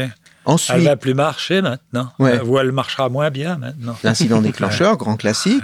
Saroyan invite Maréchal chez lui, lui propose de ramener une Cadillac d'Italie, oui. Et ensuite, il lui dit, pour conclure l'affaire, je vous invite à dîner, j'ai des amis à dîner. Cut, et on voit la fin d'un dîner de cons au début de la scène. C'est-à-dire Maréchal et Bourvil est en train de parler de conneries, genre guide Michelin, je ne sais plus de quoi il parle, de voyage, de trucs, de machin. Il est écouté par une demi-douzaine de personnes, dont Saroyan, consterné. Et puis finalement, il prend congé et à ce moment-là, Saroyan doit se justifier vis-à-vis de ses associés. Donc, on a un extrait de dîner de cons. Et je sais que l'idée du dîner de cons n'est pas venue de ça, mais voilà. Je me demandais, est-ce que parfois... Alors, tu peux en être inspiré de façon inconsciente, on l'est tous, c'est comme ça qu'on écrit aussi. Mais est-ce que parfois, tu peux voir un truc dans un film et te dire « Oh, là, il y a une belle idée, mais je vais la prendre et je vais mieux l'exploiter, je vais la magnifier. » Ça ne m'est jamais arrivé avec ce niveau de conscience-là. Si je l'ai fait, ça c'était complètement subconscient. Et puis, il y a certaines idées que j'ai vues, moi, je regrette de ne pas les avoir eues, et notamment une, c'est d'autant plus frustrant, c'est un film qui fait partie de la faillite d'Orion, la grosse boîte de production, là, et que Marty Short avait tourné, et il était bloqué par la banque. Parce que la banque avait pris tout le stock de films de Orion et ils attendaient, je sais pas comment, ce qu'ils attendaient exactement, mais les films ne pouvaient pas sortir. Et Marty Short était désolé, il me dit « Écoute, je vais demander une faveur spéciale qu'on trace une projection pour toi tout seul et que tu vois ce film. » Parce qu'il était content de sa prestation. Il y a une séquence dedans, je regrette vraiment de ne pas l'avoir eue. Ouais. Mais je ne peux pas la voler, parce que je ne sais pas voler une idée. Et je me rappelle... Janson fait entendre un dialogue à un producteur qui dit « Attendez, là, cette réplique, c'est une réplique de De Flair et Caillavet. » Il répond « Alors, ça n'a pas marché. » Donc là, la séquence en question, c'est un type, mais alors, effroyable d'autorité dans une immense compagnie, le PDG. Tout le monde le hait. Hein, c'est vraiment la brute. Et il a un meeting avec des Japonais. Et en étant en hiver, il a les lèvres gercées et il a du baume pour les lèvres dans sa poche. Il s'en met de temps en temps en parlant comme ça. Et un de ses employés, parmi les plus haineux, lui met du rouge à lèvres à la place. Ce qui fait qu'il se trouve en face de Japonais. Mais alors, plus macho tu meurs. Et lui, c'est pareil. Ses lettres dit Ujima tout à coup. C'est-à-dire qu'ils sont face à face, avec une énorme haine dans les yeux. Et lui tape sur la table et dit maintenant, je dis les mecs, c'est pas Père Larbour ici. Hein. Le patron, c'est moi. Et il sort son tube de lip balm, de baume pour les lèvres en croyant que c'est ça. Et il se met du rouge à lèvres en parlant. Je me suis dit, mon Dieu, pourquoi j'ai pas eu cette idée ? Ah, oui, bah, oui, oui, on se dit ça aussi quand on voit tes films. Et c'est beau, hein ? Ah, c'est beau. Eh, oui, mais ça, bon, bah écoutez, je l'ai pas eu. Bah, faut en... T'es pas partageur, hein, faut en laisser un peu aux autres. Tu sais, je veux te dire, hein, quand je déjeunais avec Billy Wilder, je me suis rendu compte que ça volait très haut. Hein. Ouais. Il n'arrête pas, lui aussi. Ah, mais d'une drôlerie. Ouais. Tu sais qu'il avait mis dans son bureau une petite pancarte. Qu'est-ce que Lubitsch aurait fait à ce moment-là ? Excellent. Ah ouais, c'est beau. Excellent. Et puis je me retrouve avec ce petit bonhomme. Il avait 80 et quelques années. Il était d'une drôlerie. On était installés face à face et il était en train de préparer le remake de L'Emmerdeur qui a été une catastrophe. Et il connaissait mon travail, ce qui m'a stupéfié. Parce qu'il me disait vous faites la 7e cage au folle en ce moment, il me disait. Des plaisanteries comme ça. Et puis, à un moment donné, il me raconte des histoires. Alors, il me dit qu'ils ont fait un musical avec Sunset Boulevard. Et ils l'ont invité. les producteurs, mais avec le trac qu'on imagine. C'est-à-dire qu'il y avait Billy Wilder en train de regarder sur scène son film. Mmh. Et il sort de la salle. Et il y a les producteurs qui disent « Alors, ça vous a plu ?» Il dit « C'est très bien, ça pourrait faire un très bon film. » Il leur répond. Non, mais il a fait un discours aussi à la Directors Guild en disant « Aging ». Vieillir est une chose épouvantable. J'ai un ami qui a 94 ans, il est allé voir son médecin et il lui a dit « Docteur, j'ai du mal à pisser ». Et le médecin lui a répondu « Vous avez assez pissé ». Il était vraiment extrêmement drôle. Et puis il y a une chose très américaine qui s'est passée. Je ne peux pas imaginer ça en France. Il m'avait emmené pour déjeuner dans une croissanterie et on avait un café avec un croissant. C'était le déjeuner. Hein. Et il y avait une dame à une table en plastique un peu plus loin, une vieille dame, qui nous écoutait. Et on parlait, elle était intéressée, évidemment. Et puis elle se lève tout à coup, elle vient nous voir, elle nous dit « ça fait une demi-heure que je vous écoute.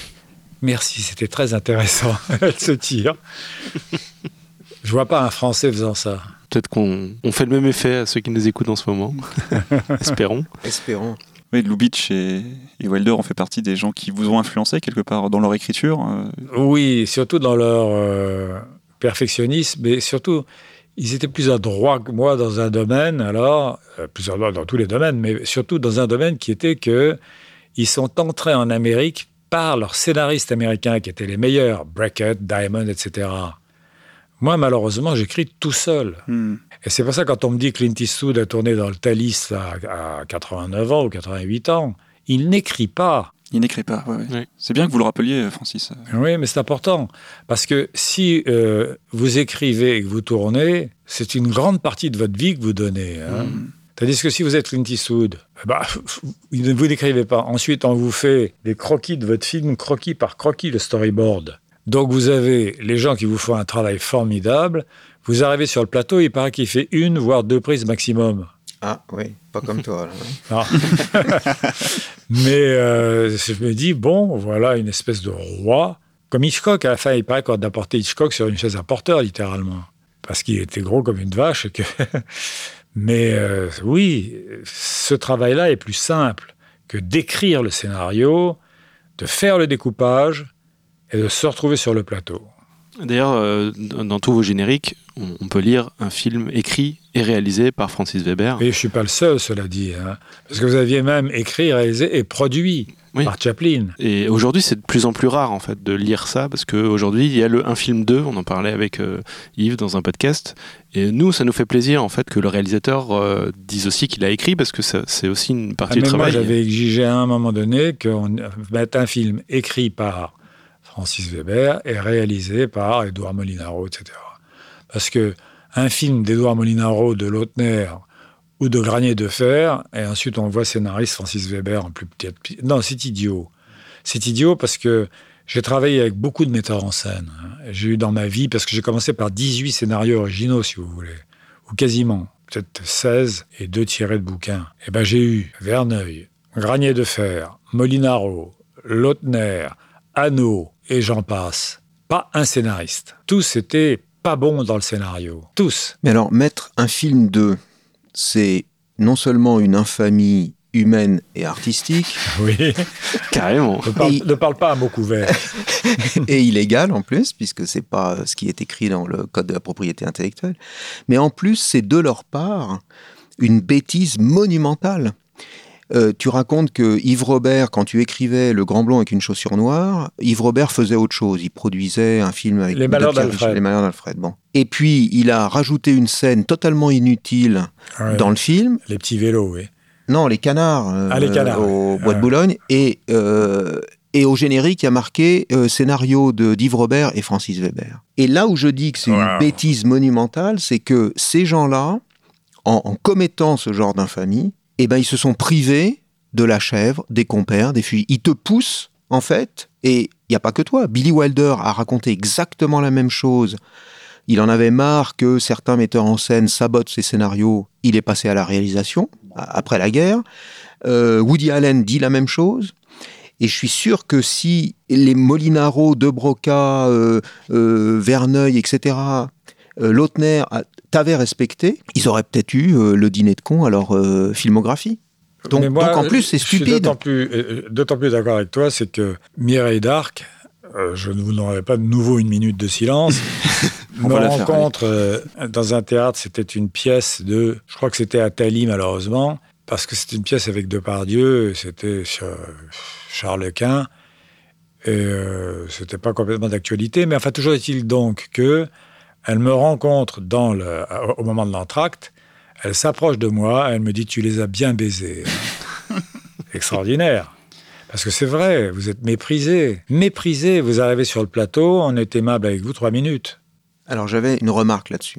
Dans « Que ça reste entre nous », donc tes mémoires, tu racontes à quel point tu as été maltraité par les décideurs du cinéma, et je ne parle même pas du cinéma français, je parle du cinéma américain. Dans tes mémoires, tu racontes que Eddie Murphy, Monsieur Eddie Murphy et Monsieur Warren Beatty... m'ont volé mes films. T'ont volé un sujet de film chacun, un scénario chacun. Oui.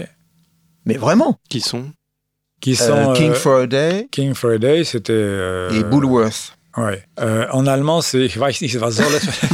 Ah oui, tout à fait. Je vois ce que tu veux dire. C'est pour éclairer certains de vos auditeurs. Mais, beaucoup d'Allemands nous écoutent. Mais évidemment. Vous êtes surtout écoutés par les Allemands. C'est ça, en fait, c'est ça les statistiques. Nous avons les moyens de vous faire parler. Donc, c'est honteux, mais c'est comme ça. Et puis moi, je plains les jeunes scénaristes, parce que Yves Robert... moi, je vous raconte exactement comment ça s'est passé. Mm-hmm. Je fais un succès avec le premier film que j'ai fait pour Gaubon, qui s'appelait « Il était une fois un flic », avec Constantin et Mireille d'Arc. Yves Robert me pique à Lautner et me dit « Mon grand chien ».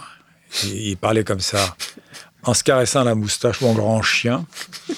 Comme le vétérinaire. J'ai appris par la suite que il avait volé ça à une directrice de théâtre qui s'appelait Vera Corren, qui dirigeait, je crois, le théâtre de la Renaissance, et qui appelait les gens « Mon grand chien », et ça lui a plu.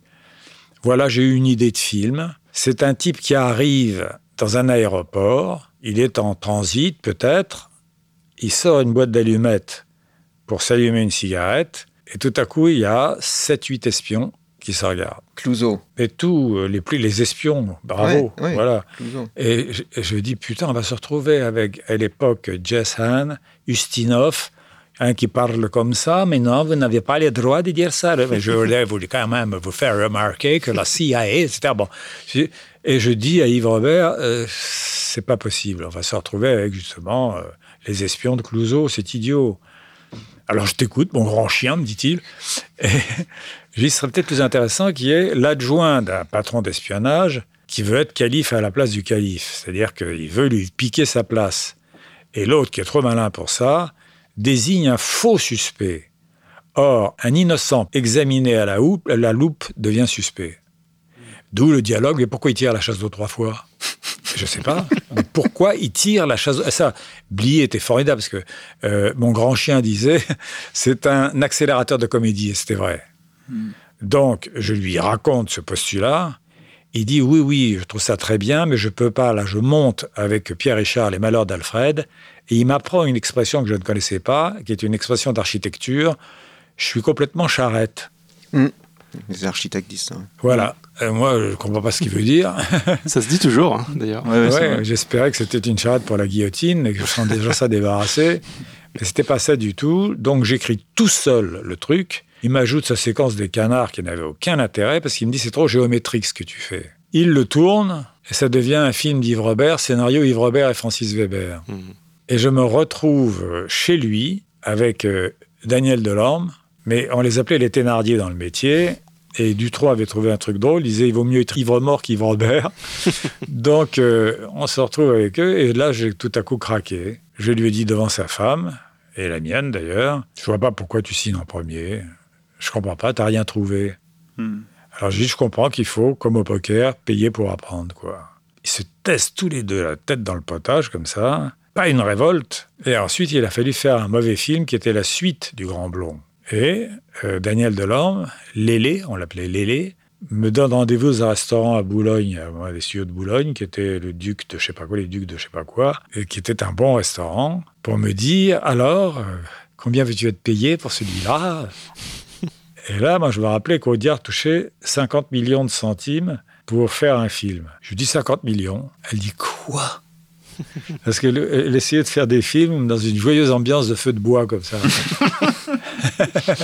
En soupayant tout le monde, y compris les techniciens, alors qu'ils étaient de gauche à mort. Hein. Ah oui, en plus. Ouais. Donc, je dis oui. Vous avez gagné des milliards avec le Grand Blond. Moi, j'avais touché 5 000 francs, 500 000 anciens. Je dis, c'est pas très normal. J'ai pas de pourcentage dessus. Mmh. Pourquoi est-ce que je vous ferai cadeau? Faites-le avec quelqu'un d'autre. Mais enfin, Francis, alors qu'est-ce qu'il va gagner, Yves? Qu'est-ce qu'on peut le payer? Tu rigoles ou quoi? Il est payé comme producteur. Il va gagner, statistiquement, c'est 2/3. Hein, statistiquement, la suite d'un film à succès. Ah, mais tu nous écorches vif. Bon, bref.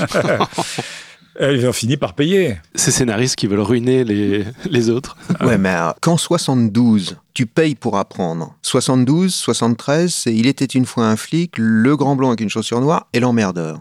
Ouais. Là, tu payes pour apprendre. On te maltraite. Le cinéma français te maltraite, les décideurs te maltraitent. Ok, très bien. Mais après ces trois films, qui font 2, 3, 4 millions d'entrées, ça devrait être tapis rouge. Et quand on lit tes mémoires... Oui. On se rend compte qu'il continue. Il y a l'histoire de Claude Berry avec le sujet de La Chèvre. Il continue à te maltraiter jusqu'à Warren Beatty et Eddie Murphy. Bon, là, on est aux États-Unis. C'est encore... Francis n'a pas peut-être l'importance qu'il a pour les Américains, qu'il a pour les Français. Mais... Oh non. Et alors, imaginez si Francis Weber, auteur, en prend autant dans la tronche pendant aussi longtemps, ce que nous, on doit supporter. Alors, est-ce que je peux me permettre de donner un conseil? Oui, on est là pour ça. Réalisez le plus vite possible vos scénarios. Ah ouais, voilà. Même c'est triste. Obtenez le plus vite possible la réalisation de vos films, parce que moi, j'y connaissais rien. Et je l'ai dit à Berry, parce que c'est Berry qui m'a mis le pied à l'étrier avec Le Jouet. Il me dit, mais pourquoi tu fais pas toi-même? Parce que moi, ça m'était pas venu à l'idée. Et je lui ai dit, mais j'y connais rien. Bon, on va prendre un conseiller technique. Et je me suis retrouvé, alors, en passant des 2 dimensions de la page blanche aux 3 dimensions du cinéma, et c'est terrorisant, parce que c'est Sauté qui disait « il y a 1000 axes possibles ». Et j'avais un conseiller technique qui s'appelait Marco Picot, qui s'appelle toujours Marco Picot, j'espère, et enfin, personne n'est parfait, et il voulait faire ma mise en scène, comme il avait probablement coutume de le faire avec Pierre Richard, parce que Pierre jouait en même temps. Je ne vois pas très bien comment Pierre pouvait se débrouiller pour jouer et mettre en scène. Donc Picot avait la haute main sur la mise en scène et il me fait le même coup. Et j'ai commencé à me fâcher en disant « Mais attends, moi je suis pas Marie-Antoinette au petit Trianon, là je suis pas là pour élever des chèvres en étant la reine d'Angleterre ou de France. » Il me dit « On se fâche. » Et il s'en va. Il s'en va et je me retrouve tout à coup seul. Et j'ai dit à Viers, qui était mon cadreur, « Je vais essayer de me démerder. » Et j'ai fait une mise en scène assez pétrifiée, parce que Le Jouet n'est pas très bien mis en scène, mais il y a un sujet extrêmement original. Ça, c'est clair. Et c'est devenu un film culte, paraît-il. Notamment, ça a lancé Pierre Richard en Russie. C'est devenu une star immense en Russie. Ouais. D'ailleurs, il m'est arrivé une histoire en Russie. Je peux vous la raconter? Avec plaisir. Je pars pour la première et la dernière fois avec un voyage Unifrance, avant la chute du rideau de fer. Et j'arrive là-bas et je ne savais pas que j'étais connu à ce point-là. La Chèvre avait fait 35 millions d'entrées. C'est impressionnant. Donc, je vois... Tous les autres metteurs en scène délaissés, absolument. Hein. Mais alors, les autres Français qui t'accompagnaient. Ouais, Colin Serrault, les pauvres Corneau et Miller, une minute de silence. Et puis aussi Bertrand Tavernier, on ne le regarde même pas, c'est moi. Et j'ai 100 interviews. C'est-à-dire qu'on me met devant une caméra et les journalistes se succèdent. Et la traductrice est sur un cube sous la caméra. Et ça donnait ça. Il demande si vous êtes content d'être ici en Russie. Voilà. Vous ne voyez pas la tête que fait Francis en imitant, mais c'est très drôle. À la 80e, j'en pouvais plus. Et tout à coup, il y a un jeune journaliste, et tout ça est vrai, en direct, qui me dit, est-ce que vous avez un hobby? Alors, je n'ai pas de hobby, et c'est mon drame. C'est pour ça que j'écris. C'est parce que je m'emmerde sans ça. Donc, j'ai dit un hobby, je cherche désespérément, et tout à coup, je dis, oui, la masturbation. La fille, sous la caméra, s'écroule de rire, et je vous jure que le jeune journaliste dit, moi aussi. C'est insensé. Et ça ne s'invente pas. Ça ne s'invente pas. J'en avais assez. Merci Unifrance. J'avais une question à propos de Billy Wilder. Enfin, pour rebondir, tu sais que... Il y a un rapport avec la masturbation, là ou... Non, zéro, terminé. Ouais, mais il était sourd. Ouais. Il insistait, Billy Wilder, pour avoir I.L. Diamond sur son tournage. Ah, ça, je comprends. Tout le temps. Et Diamond, son co-scénariste, hein. Voilà. Tous les films qu'ils ont fait ensemble, Diamond était là, vérifiait, faisait une espèce de script bis. Bon. Mais et ça se fait beaucoup en Amérique. Billy Wilder et Diamond dialoguaient pendant le tournage et tout. Ouais, ouais. En fait... ça ne se fait pas beaucoup en France, et les metteurs en scène sont très emmerdés, parce que moi, il m'est arrivé très souvent d'avoir un coup de fil. Écoute, là, je suis un peu court pour le trajet de l'acteur, et on ne sait pas quoi lui faire dire. Et à ce moment-là, il fallait que moi, j'improvise une réplique pour qu'il puisse justifier de son trajet, et qu'il n'y ait pas un silence. Mais c'est parce qu'ils n'avaient pas l'auteur avec eux. Ouais, enfin là, au moins, le réalisateur a l'intelligence de t'appeler. Il ne peut pas trouver part. Il peut inventer une connerie lui-même. Non. Ou demander à l'acteur de... Mais ce serait des conneries. Bah oui. À mon avis, il y en a qui ne se gênent pas. Hein, mais oui. Mais moi, ma question, c'est... On t'a jamais invité sur le tournage, quand t'étais que scénariste? Non. Et t'as demandé à l'être? Ou dans la salle de montage aussi? Non, parce que j'étais reçu comme un chien dans un jeu de quilles, tu vois. C'est-à-dire qu'on sent que tu gênes. Ouais. Parce que le metteur en scène s'approprie le film. C'est son bébé tout à coup, tu vois. Et arrive ce type qui, en fait, est le père du film. Et il y a deux pères sur le plateau, tu vois. C'est un peu comme deux papes au Vatican en ce moment. Ils sont aussi crapuleux l'un que l'autre. Non, je plaisante. Donc, non, je plaisante pas, d'ailleurs. Donc... là, vous allez couper, mais pour ce qui est de... Peut-être pas, d'ailleurs. Bon, non. Pour ce qui est de... Et oui, dans la salle de montage, non plus? On t'a jamais demandé ou t'as jamais demandé? Non, ça m'est arrivé dans la salle de montage d'avoir des gens qui me disent « on est trop long, qu'est-ce qu'on peut faire ?» Et moi, il y a deux choses que je crois savoir faire, c'est la direction d'acteur et le montage. Parce que pour ce qui est des acrobaties de caméra... D'abord, elles ne sont pas très utiles en comédie.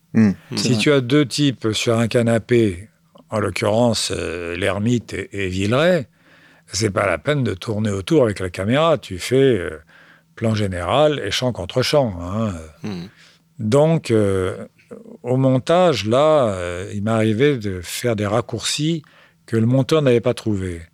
Et j'étais content. Cela dit, j'ai quand même fait le dîner de cons, il faisait 1h18. Hein, avec ce qu'on appelle les crédits, c'est-à-dire les génériques, on était à 1h22. Et Verneuil, qui était le summum de l'intelligence, m'avait dit « Si tu veux faire un succès avec un film, il faut qu'il fasse 2 heures. » Alors moi, le travail avec Verneuil, je me suis rendu compte qu'il était très malin, pardon à son fils, mais que ce n'était pas un scénariste du tout. Mais pas du tout. Il a fait un truc extraordinaire, d'ailleurs, dans Peur sur la ville. Comme il avait obtenu de la préfecture, parce qu'il avait beaucoup de relations, la possibilité de tourner dans les rues de Paris, ce qui n'est pas si simple que ça, il a fait une course voiture derrière moto qui dure quasiment 10 minutes. Essaye de rattraper une moto avec une voiture. Dans Paris, oui. Première chose, alors je lui fais remarquer. Deuxième chose, il me dit, j'ai eu une grande idée. Parce qu'il était très content de lui. Hein. Je lui dis, vas-y Henri. Comme Minos, là, le tueur, a un œil de verre, j'ai pensé qu'on va couper l'écran en deux. C'est-à-dire que tu as l'écran, l'œil de verre d'un côté, et de l'autre côté, le monde réel. Je dis, attends, il y a deux choses qui me choquent là-dedans. C'est que si tu mets ta main devant ton œil, tu n'as pas un monde coupé en deux. Tu perds le relief. Et la deuxième chose, comment arrive-t-il à voir lui-même son œil de verre? Parce qu'il est aveugle. Il entend, non, c'est une bonne idée quand même. Et je l'ai dans le film. Ah oui, c'est hier, ouais. Et la troisième, alors, et pour te montrer, alors, bon, j'ai assez illustré, si tu veux, son intelligence, là. C'est que la vedette de porno, qui est la prochaine cible de Minos, le tueur, est chez elle, dans un bel appartement bourgeois, avec sa famille. Qu'est-ce qu'il n'y a pas sur les murs? Des photos de ses films, avec les enfants. Il n'y a pas de dichotomie.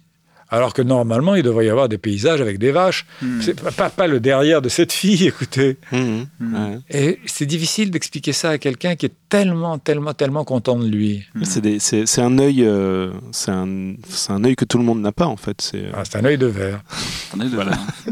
À propos de montage, cut et de raccourci, il y a dans Tais-toi, il y a un festival d'ellipses. Ah oui, c'est vrai. Tu sais qui a dit ça, Rapneau? Mais de façon élogieuse, j'espère. Élogieuse. Il a dit, c'est incroyable, les ellipses. Ah ouais, ouais. Il y a une dizaine d'ellipses. Très, très vite, surtout au début. Très, très jolie. Vraiment très jolie. Il y a une ellipse, je suis très fier. C'est qu'elle dit, en parlant de Depardieu, je vais lui dire que c'est le père, qu'il est le père. Il y a simplement lui qui fait « O ». Donc ça, c'est dans Les Compères, ça. Oui, c'est dans Les Compères. Ouais. C'est pas en Tais-toi. C'est dans les ellipses aussi, ou ça.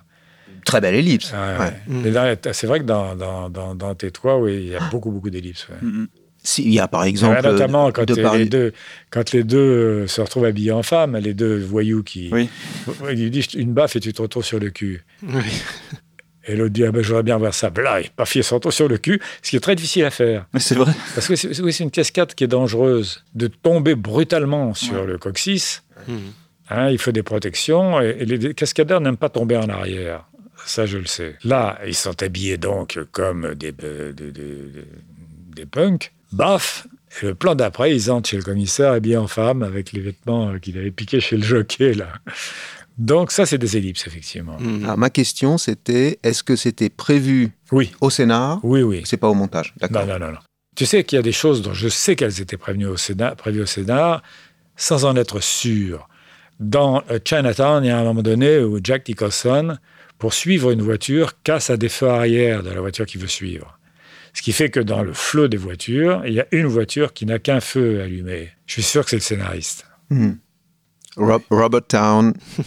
Ah oui, c'est pas n'importe qui. Hein. Mm. Alors j'avais la même question sur une scène, un petit moment très discret mais que j'adore dans Les Compères. Oui. C'est au moment où ils sont à la station essence, ils sont toujours à la recherche de leurs fils respectifs. Nous savons que c'est le même. Que c'est le même gamin et qu'ils ont la même photo de l'adolescent. Et à un moment, la responsable de la station essence leur dit « Mais il ressemble à quoi, votre fils ?» Et ils produisent tous les deux la même photo. Et elle tire une tête géniale, consternée. Eux se retournent, commencent à comprendre et s'échangent les photos. Ah ouais. Et donc, résolution d'ironie dramatique constate qu'ils cherchent le même gamin. Mais le petit moment que je trouve fabuleux à ce moment-là, c'est qu'une fois qu'ils ont compris, alors que c'est la même photo, ils reprennent. Chacun reprend sa photo. Ah, je ne suis pas sûr que ça soit volontaire de ma part. Je ne suis pas sûr. Alors, ma question... ça très drôle. Ah, c'est vachement... Non, si, c'est vrai. Mais ma question, c'est scénario ou tournage ? Scénario. C'est toujours scénario. Tu sais, il y a très peu d'improvisation dans ce que je fais. Il y a un truc qui est drôle, d'ailleurs, c'est que l'Indien qui, quand on lui montre, je pense, à cause de la photo, dans La Chèvre, quand on lui montre la photo de la malchanceuse, et qui pousse un hurlement chaque fois qu'il lui montre la photo. Et à la fin, bon, Depardieu s'amuse. Et il y a Pierre Richard qui lui tape sur la main. Bon, c'est pas un jeu, il lui dit. Et ben, ce qui est drôle, c'est que quand ils ont fait ce mauvais remake de La Chèvre, avec... Danny Glover et Marty Short, c'est le même Indien, 15 ans après, qui pousse le même cri. C'est extraordinaire, non ? Parlons de personnages, Francis, si vous le voulez bien. Quelles sont vos méthodes ou vos conseils pour créer... Alors, on connaît tous ces personnages, hein, très opposés, très contrastés. Si vous avez des conseils pour vraiment creuser ces personnages, les amener à les chercher, comment vous faites au final pour vraiment les trouver? Il y a une chose, si vous voulez, qui déjà m'aide, c'est l'opposition totale de caractère. Il est évident que si vous avez la glace d'un côté, il faut mettre de la chaleur de l'autre. Il y a autre chose, c'est que j'ai très vite compris qu'un contre-champ de comédie qui est costaud, sert à cette espèce de balle de caoutchouc qui est le clown, qui est le Gugus, il l'amène à rebondir de plus en plus fort, si vous voulez. Et c'est ça qui m'a aidé. Laurel et Hardy, j'avais rien inventé. Hein. C'est parce que Laurel n'arrêtait pas de taper sur Hardy. Donc, ça aide énormément d'avoir des personnages très différents, tout simplement. Quoi. Pousser la caractérisation le plus possible. Oui, bien sûr. Ouais. Surtout à partir du moment où le personnage qui est le clown sans le savoir, comme dans La Chèvre, se prend pour le dur de la troupe. Il y a un moment donné dans la voiture, ils roulent tous les deux, et puis Depardieu se fâche, et l'autre le remet à sa place, en lui disant « Attention, hein, c'est moi le chef ici, c'est moi le patron. On ne recommence pas, compris ?» L'autre a envie de bouffer son volant, comme ça, et il y a simplement Pierre Richard qui fait... sur son menton. Et il lui dit « Mauvaise tête, mais bon cœur ». C'est l'horreur. Pour Depardieu, c'est l'horreur. Mais ça vient dans l'opposition de personnages, évidemment. Est-ce que ces personnages opposés amènent des idées de scènes avant même d'avoir une structure peut-être d'histoire ? Est-ce qu'il y a des scènes qui arrivent Parce qu'il y a ces personnages ? Je ne sais pas exactement, parce que je crois qu'il faut, de toute façon, raconter l'histoire. Il faut construire d'abord. Il faut raconter l'histoire d'abord. Une fois qu'elle est racontée, ensuite, les personnages se définissent d'autant mieux. Francis, est-ce que vous, par exemple, quand vous cherchez vos personnages, vous allez fouiller dans leur passé ? Est-ce que c'est des choses des outils que vous utilisez ou pas du tout ? Vous êtes vraiment sur leur caractère pur Surtout leur situation. Leur situation. C'est-à-dire vous cherchez des situations qui pourraient être drôles ensemble. Les situations. D'ailleurs, c'est ma mère qui a écrit une pièce avec un auteur qui s'appelait Gabriel Arout, et qui était un type qui était connu à l'époque, qui avait fait Gog et Magog, un certain nombre de... La Dame de Trèfle, qui était un peu Belle de Jour, un certain nombre de pièces... Et il était russe, ma mère était russe. Elle ne savait pas très bien comment écrire une pièce. Et elle lui a téléphoné, elle lui a demandé s'il pouvait lui donner un coup de main. Et il venait dans l'appartement de mes parents, je me rappelle, et moi j'étais un petit garçon. Et je m'approchais comme ça, en catimini, pour les entendre parler de théâtre. Et j'entendais Harout qui avait un accent alors étrange, parce qu'on avait l'impression que c'était un hamburger quand il parlait, c'est-à-dire qu'il hachait les phrases. Et il disait à ma mère tout le temps, « Tu n'es pas en situation ». Tu n'es pas en situation. Et j'ai retrouvé Harout quelques années plus tard à la commission des auteurs, dans cette belle maison. J'étais moi aussi commissaire. Et je lui ai dit, vous savez Gabriel, j'étais petit et je vous entendais dire à ma mère, tu n'es pas en situation. Il m'a dit, tu as bien profité de la leçon. Wow, c'est magnifique, ouais, vraiment. Magnifique. Donc la situation prévaut sur évidemment, tout. Surtout. Évidemment. Quand on parlait de la bombe sous la table, après on disait n'importe quel dialogue, n'importe quel personnage. Non, parce que je dis ça parce que c'est quelque chose qu'on entend, nous, jeunes auteurs, dans nos formations, c'est vous devez connaître vos personnages, vous devez savoir où ils sont nés, ce qu'ils ont, des détails avant d'écrire, en fait. Voilà. C'est pour ça que je voulais avoir votre avis là-dessus. C'est pas tout à fait pareil, ce que je vais dire maintenant, mais c'est beaucoup, beaucoup moins intéressant et très ennuyeux. Non, c'est ce que disait Henri Miller en parlant de ce qu'il écrivait. C'est seulement quand j'ai commencé à parler de moi que j'ai commencé à avoir du talent. Je ne sais pas si c'est en étudiant les autres, mais c'est en s'étudiant soi-même aussi. Vous allez chercher dans vos souvenirs, vos réactions, comment vous avez réagi à telle situation, vous voyez. Moi, la première fois que j'ai fait de la prison à l'armée, c'est parce que j'ai fait de l'humour. Et je me rappelle, il y avait un vaccin qui s'appelait le TABDT, qui était plusieurs vaccins à la fois, typhus, tétanos... Et c'était une scarification, c'est-à-dire que vous arriviez avec votre petit bras blanc comme ça, et il y avait un type qui vous envoyait un grand coup de lancette sur le bras pour vous vacciner. Et le type était un adjudant black énorme. Et alors quand il attrapait la lancette, oh la vache, le type repartait, c'était la moitié de la Vénus de Milo, quoi. C'est-à-dire qu'il avait, il avait fait pas mal de... Enfin bref. Donc, je passe devant lui et je fais une plaisanterie. Je dis la phrase qu'avait dite le maréchal Murat devant le peloton d'exécution, parce que Murat était beau. Il a dit « épargnez le visage ». Et je dis à cet adjudant-chef « épargnez le visage ». Comment ? Et je dis « non, c'est une plaisanterie ». C'était le maréchal Murat qui a dit ça. « Il est dans quel corps ?» il me dit. Que c'était mal barré. Je lui ai dit, non, il est mort depuis très longtemps, c'était un maréchal d'Empire de Napoléon. Pourquoi tu me dis ça ? 15 jours de tôle à la fin. Oh, merde. Et ça n'a rien de raciste, hein, parce que, croyez-moi, les adjudants-chefs blancs sont souvent beaucoup plus cons, parce que lui, il n'était pas con du tout, il était sympa en plus. Moi, j'ai mis d'ailleurs dans Coup de tête, l'adjudant-chef que l'on jette, là, c'était quelque chose. Ça, c'était quelque chose, alors je vous le jure. C'est la seule fois où je me suis battu avec un adulte quand j'avais 20 ans. Parce qu'on se bat avec des types de son âge. Et là, lui, il était colossal, souvent ivre-mort, et c'était un camp de commando de l'air. C'est-à-dire, c'était pas de la rigolade. Hein. Et il était tombé amoureux de moi, parce qu'il était gay. Et moi, j'avais 20 ans, et j'étais mignon, quoi. Mais j'étais pas gay. Et comme il ne voulait pas avouer son penchant, j'avais toutes les corvées du monde. Toutes. Et un jour, on me donne une corvée de charbon à faire. Et la corvée de charbon, vous vous mettez du charbon entre l'œil et la paupière. En soulevant les sacs de charbon, ça se dépose. Ce qui fait que vous revenez maquillé à la chambrée. Et je reviens avec une tête de danseuse du crazy. Alors, naturellement, l'adjudant-chef devient fou. Il dit « Oh, la Vébouse ! Oh, regardez comme elle est mignonne, la Vébouse !» Ouais.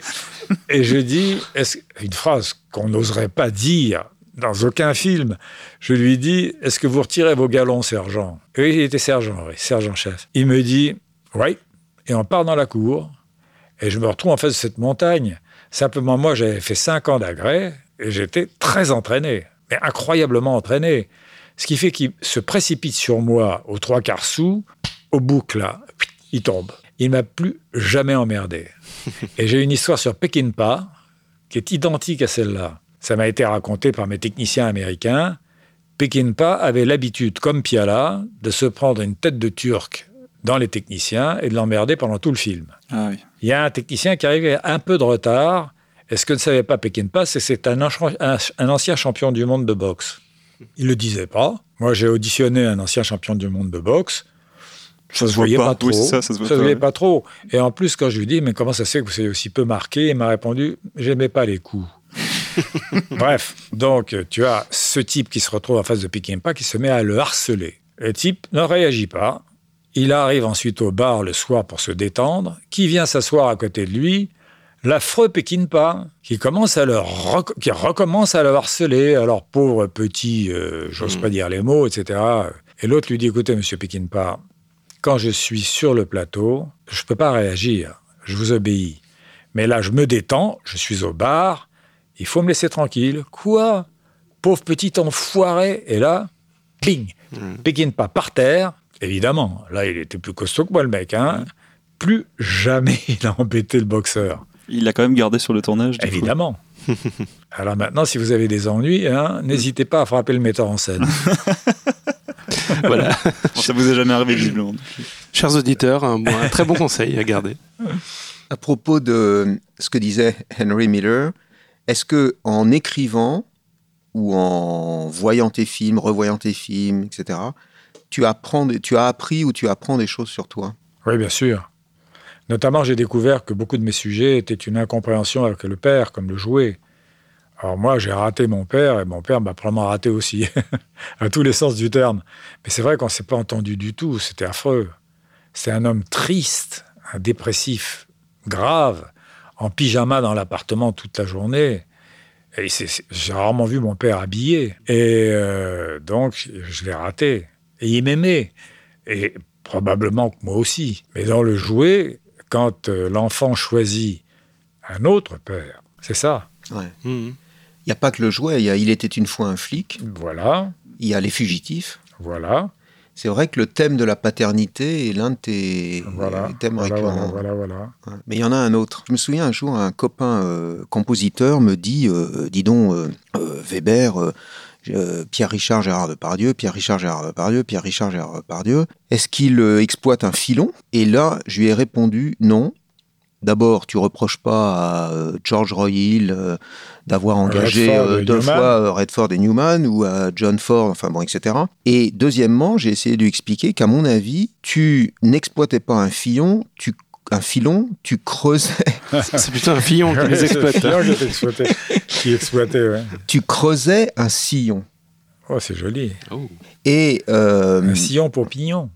Exactement. Il y a, je me souviens, au moment de la sortie de La Doublure, il y a un critique dont j'ai aussitôt oublié le nom à l'époque, qui a écrit « Francis Veber raconte le même film depuis 30 ans, mais sous forme de reproche. » Sous forme de reproche. Et je me suis dit, mais comment est-ce que cet abruti reproche à Cézanne d'avoir peint la même montagne une centaine de fois ? Et la petite musique de Céline. Bien sûr. Au contraire, c'est la preuve que c'est un artiste. C'est la preuve qu'il a des obsessions, qu'il a un sillon et qu'il creuse et qu'il cherche. Et pour moi, ce sillon-là, en plus de la paternité, donc qui est un autre de tes thèmes essentiels, ce sillon-là, c'est l'apprivoisement entre un fort et un faible. L'apprivoisement entre Brochant, Milan, Campana et Pignon-Perrin. Bravo. Et je sais, moi je pense savoir pourquoi, c'est que souvent dans les interviews, tu dis « Pignon c'est moi je suis maladroit », etc. Ah, un point, ouais. Ouais, mais t'oublies de dire à chaque fois « Brochant aussi c'est moi ». Campana aussi, c'est moi. Ben évidemment, on a tous, on est binaire en fait. Il y a les deux en toi. Il y a les deux, évidemment. Oui. Évidemment. déjà dans l'exigence. L'exigence quand j'écris, l'exigence quand je tourne, parce que j'ai fait faire 45 prises à Depardieu, il ne me l'a pas pardonné, parce qu'il a dit sur Canal+, il y a deux metteurs en scène avec qui je ne voudrais plus retravailler, c'est Godard et Weber. C'est la première fois qu'on me mettait dans le même sac que Godard. J'ai été très surpris. Première et dernière, probablement. Première et dernière. Mais en fait, c'est parce qu'il y a un type qui vous fait faire 45 prises est un pervers. Or, en fait, moi, j'ai une explication à ça. J'ai une explication à ça. C'est que si vous écrivez vos dialogues, vous avez une musique en tête, un rêve. Et ensuite, vous avez sur le plateau un interprète. Il est là pour essayer de vous restituer votre musique. Et c'est pour ça que vous pouvez insister jusqu'au moment où vous avez l'impression qu'il a enfin touché à votre rêve. Mais ce n'est pas du goût de tous les acteurs. Mmh. J'ai fait quand même 37 prises avec un des meilleurs acteurs français qui soit, qui est Daniel Auteuil. Il n'arrivait pas à dire une chose. C'est extraordinairement musical. Je vais vous donner un exemple que sur un seul mot, vous pouvez mettre une intention différente. À un moment donné, dans... la doublure, vous avez Auteuil, qui est le PDG de l'entreprise, et Richard Berry, qui est son avocat. Et l'avocat dit « Est-ce que je peux me permettre de vous donner un conseil, Président ?» Et Auteuil répondait « Non ». Et je lui dis « Essaye de mettre une autre note de musique là-dedans. » Il me dit « Comment ça ?» Je lui dis « Essaye de faire sentir que ce vermisseau te posant une question à toi, qui est tellement au sommet, c'est outrageant. » Il dit, mais comment je peux faire ça? Alors, j'ai dit, toi, tu fais... Ça t'ennuie pas que je te le fasse, parce qu'ils n'aiment pas. Non, ils n'aiment pas. Non. Je lui dis, est-ce que ça t'ennuie pas que je te le donne? C'est sur un seul mot. Il me dit, vas-y. Alors, toi, tu dis, permettez de vous donner un conseil, Président? Non. Je peux me permettre de vous donner un conseil, Président? Non. C'est pas pareil. Non? Pourquoi? Hein? Et une deuxième direction d'acteur sur très peu de choses. Toujours dans le même film, il est à un conseil, un comité d'entreprise, et il attend de savoir si Gad Elmaleh va se coucher avec Taglioni. Et Gamelon est planqué quelque part, et les observe à la jumelle. Et tout à coup, on vient le déranger dans la discussion d'entreprise, là, et on lui dit, on vous demande au téléphone, Président. Il va dans le bureau d'à côté, il est avec son portable, et il y a Gamelon qui est là. Il dit alors, et Gamelon dit, eh ben ça y est, ils se sont couchés. Et il disait, qu'est-ce qu'ils font? Je ne sais pas, écoutez, il vient de se coucher. Et j'ai essayé de le prendre à la légère, c'est pathétique. Et ça donne, c'est très différent. Mmh. Ça y est, ils sont couchés. Et qu'est-ce qu'ils font? Rien à voir. Et c'est plus fort. C'est plus fort. Et je me rappelle de Pierre Richard, qu'il a fallu déclowner au maximum, parce qu'il clownait au maximum. À un moment donné, il donnait dans La Chèvre un coup de tranchant de la main sur Depardieu, parce qu'il se prenait pour un karatéka, et il tapait sur le capot de la voiture. Qu'est-ce qu'il faisait? Il faisait « Ouh !» avec une grimace comme ça. Et je lui dis « Non, donne le même coup de main et pars stoïque. » Ah ouais, bien sûr. Et c'est beaucoup plus drôle. Bien sûr. C'est beaucoup plus drôle. Mais c'est ça qui est la magie de la direction d'acteur, en fait.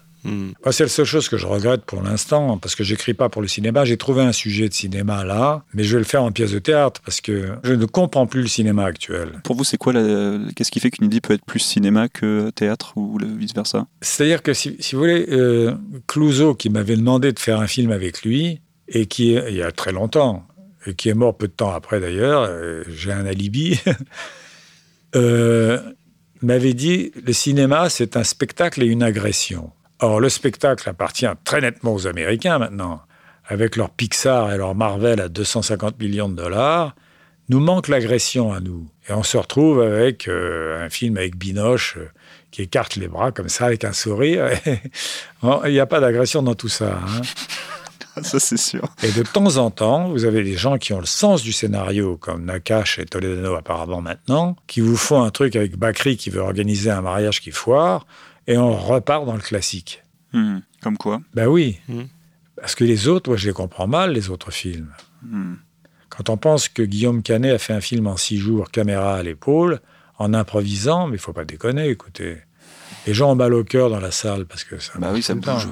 Non, ça demande du travail, et revenir à ces classiques n'est pas mauvais, en fait. Si vous avez un postulat original, parce que qu'est-ce que c'est important, un postulat original? Quand je pense qu'il y a eu 3 films qui se sont faits en même temps sur le même sujet, qui étaient Big, avec Tom Hanks, Like Father, Like Son, avec Judge Reinhold, et un 3e qui était... et c'était le même sujet. C'était tout à coup des gens qui devenaient adultes en étant enfants. Ils restaient enfants, mais ils se réveillaient avec 1m80. celui qui a marché, c'était le meilleur. Mais c'était un beau postulat pour que trois auteurs l'écrivent en même temps. Ouais. C'est les idées qui flottent dans l'air, comme tu disais, Yves. Ouais. Bien sûr. Donc, on est d'accord, il y a un brochet en toi. Oui. Et un gros pignon. Énorme, oui. Énorme pignon. Et ça tronge. Et tu as besoin d'explorer cette dichotomie. Et c'est pour ça que moi, je trouve ça passionnant, en fait. Alors, les gros défauts de tes films, c'est que c'est des comédies et en plus des succès. Donc ça, c'est insupportable pour l'intelligentsia. C'est drôle ce que tu dis, parce que j'écris une nouvelle en ce moment où je parle d'un type en disant c'était un type qui était à la fois beau, énergique et riche. Autant de défauts rédhibitoires pour les trois quarts des hommes. Oui. C'est pareil, c'est-à-dire que tu fais des comédies à succès, là, ils ne te pardonnent pas. Ah oui. Quand je pense que pour le téléphone rose, il y a un type qui s'appelait On ne le dira pas, qui, au moment où Dassault produisait avec Gaumont, m'a accusé d'être payé par Dassault pour écrire le téléphone rose, et a dit le vieux marchand de mort à Rosé Weber, etc., dans le Canard enchaîné. Et j'ai envie de répondre, mais j'ai jamais répondu à un critique. Vous avez raison, il m'a donné un Mirage. À l'époque, c'est le Mirage, c'était pas le Rafale. Il est dans mon jardin, mais j'ai pas la place pour le faire décoller. Mais je l'ai pas fait. Je l'ai pas fait parce qu'il mérite même pas ces réponses-là, tu vois.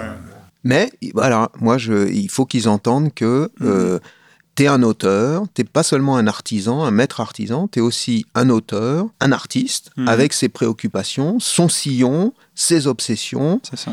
Et tu utilises la comédie pour explorer ses obsessions. Mon agent m'a dit une chose tragique. Il m'a dit, tu vas avoir une très belle nécrologie. Bah, je te la fais maintenant, comme ça, voilà. Bah, je me sens mal. Mais c'est pas parce qu'on fait rire qu'on n'a rien à dire, en fait. Bah, déjà, en plus. Oui, mais ça, c'est... Faire rire, c'est merveilleux.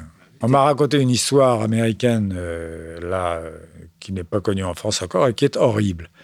La plupart des gens... sont pétrifiés d'horreur quand on la raconte. Elle est très courte, mais en même temps, elle est drôle. C'est une femme qui perd son mari. Le lendemain, elle va au parloir funéraire où on a fait la toilette du mort, et elle s'aperçoit qu'on lui a mis un costume noir. Elle dit « Ah mais non, il ne voulait pas être enterré avec un costume noir. Non, c'est épouvantable, écoutez. Non, il a dit, c'était presque une dernière volonté. Il avait un costume bleu sombre dans la garde-robe. J'aurais dû vous briefer, mais je suis bête. Il n'y a pas moyen d'arranger ça. » Croque-Mort, embêté, dit, écoutez, je vais essayer. On va voir ce qu'on peut faire. Et le lendemain, elle revient. Et le type a un costume bleu sombre. Elle dit, mais quelle merveille. Écoutez, comment vous remercier? Comment vous dédommager? Il dit, non, ça a été relativement simple. Parce qu'au moment du décès de votre mari, il y a eu un autre monsieur qui est mort. Il avait un costume bleu sombre. Alors, on s'est contenté de changer les têtes. C'est atroce, non? Ça me plaît. Mais c'est faisable. Parce que j'ai quand même fait 2 ans d'anatomie en médecine. Croyez-moi. Vous savez que c'est en cours, là. Ils sont en train d'essayer. Ils ont prévu de le faire. Ça y est. Greffe de tête. Les têtes de mort. Ah oui, mais là, de vivant, là, pour le coup. Là. C'est ça. Greffer une tête, ça m'étonnerait. Hein. Ah, ça a déjà été fait sur un singe, je crois. Oui, mais ça va. On ne peut pas juger s'il est plus intelligent ou pas. Tandis que... Mais il était vivant. Sur Louis XVI, ça a été fait, c'est raté. Ah, ce qui est marrant, c'est que discuter de la validité technique du changement de tête, mais il y a un truc qui est totalement invraisemblable dans l'histoire de Francis, c'est que le croque-mort, enfin, je ne sais pas, le croque-mort, le responsable du parloir, avoue le truc. Bien, il tient parfaitement raison. Le cacherait forcément. Ben, oui. Il le dirait à un collègue à lui. Voilà. C'est ça. Ouais. Mais bon, on ne fait pas gaffe.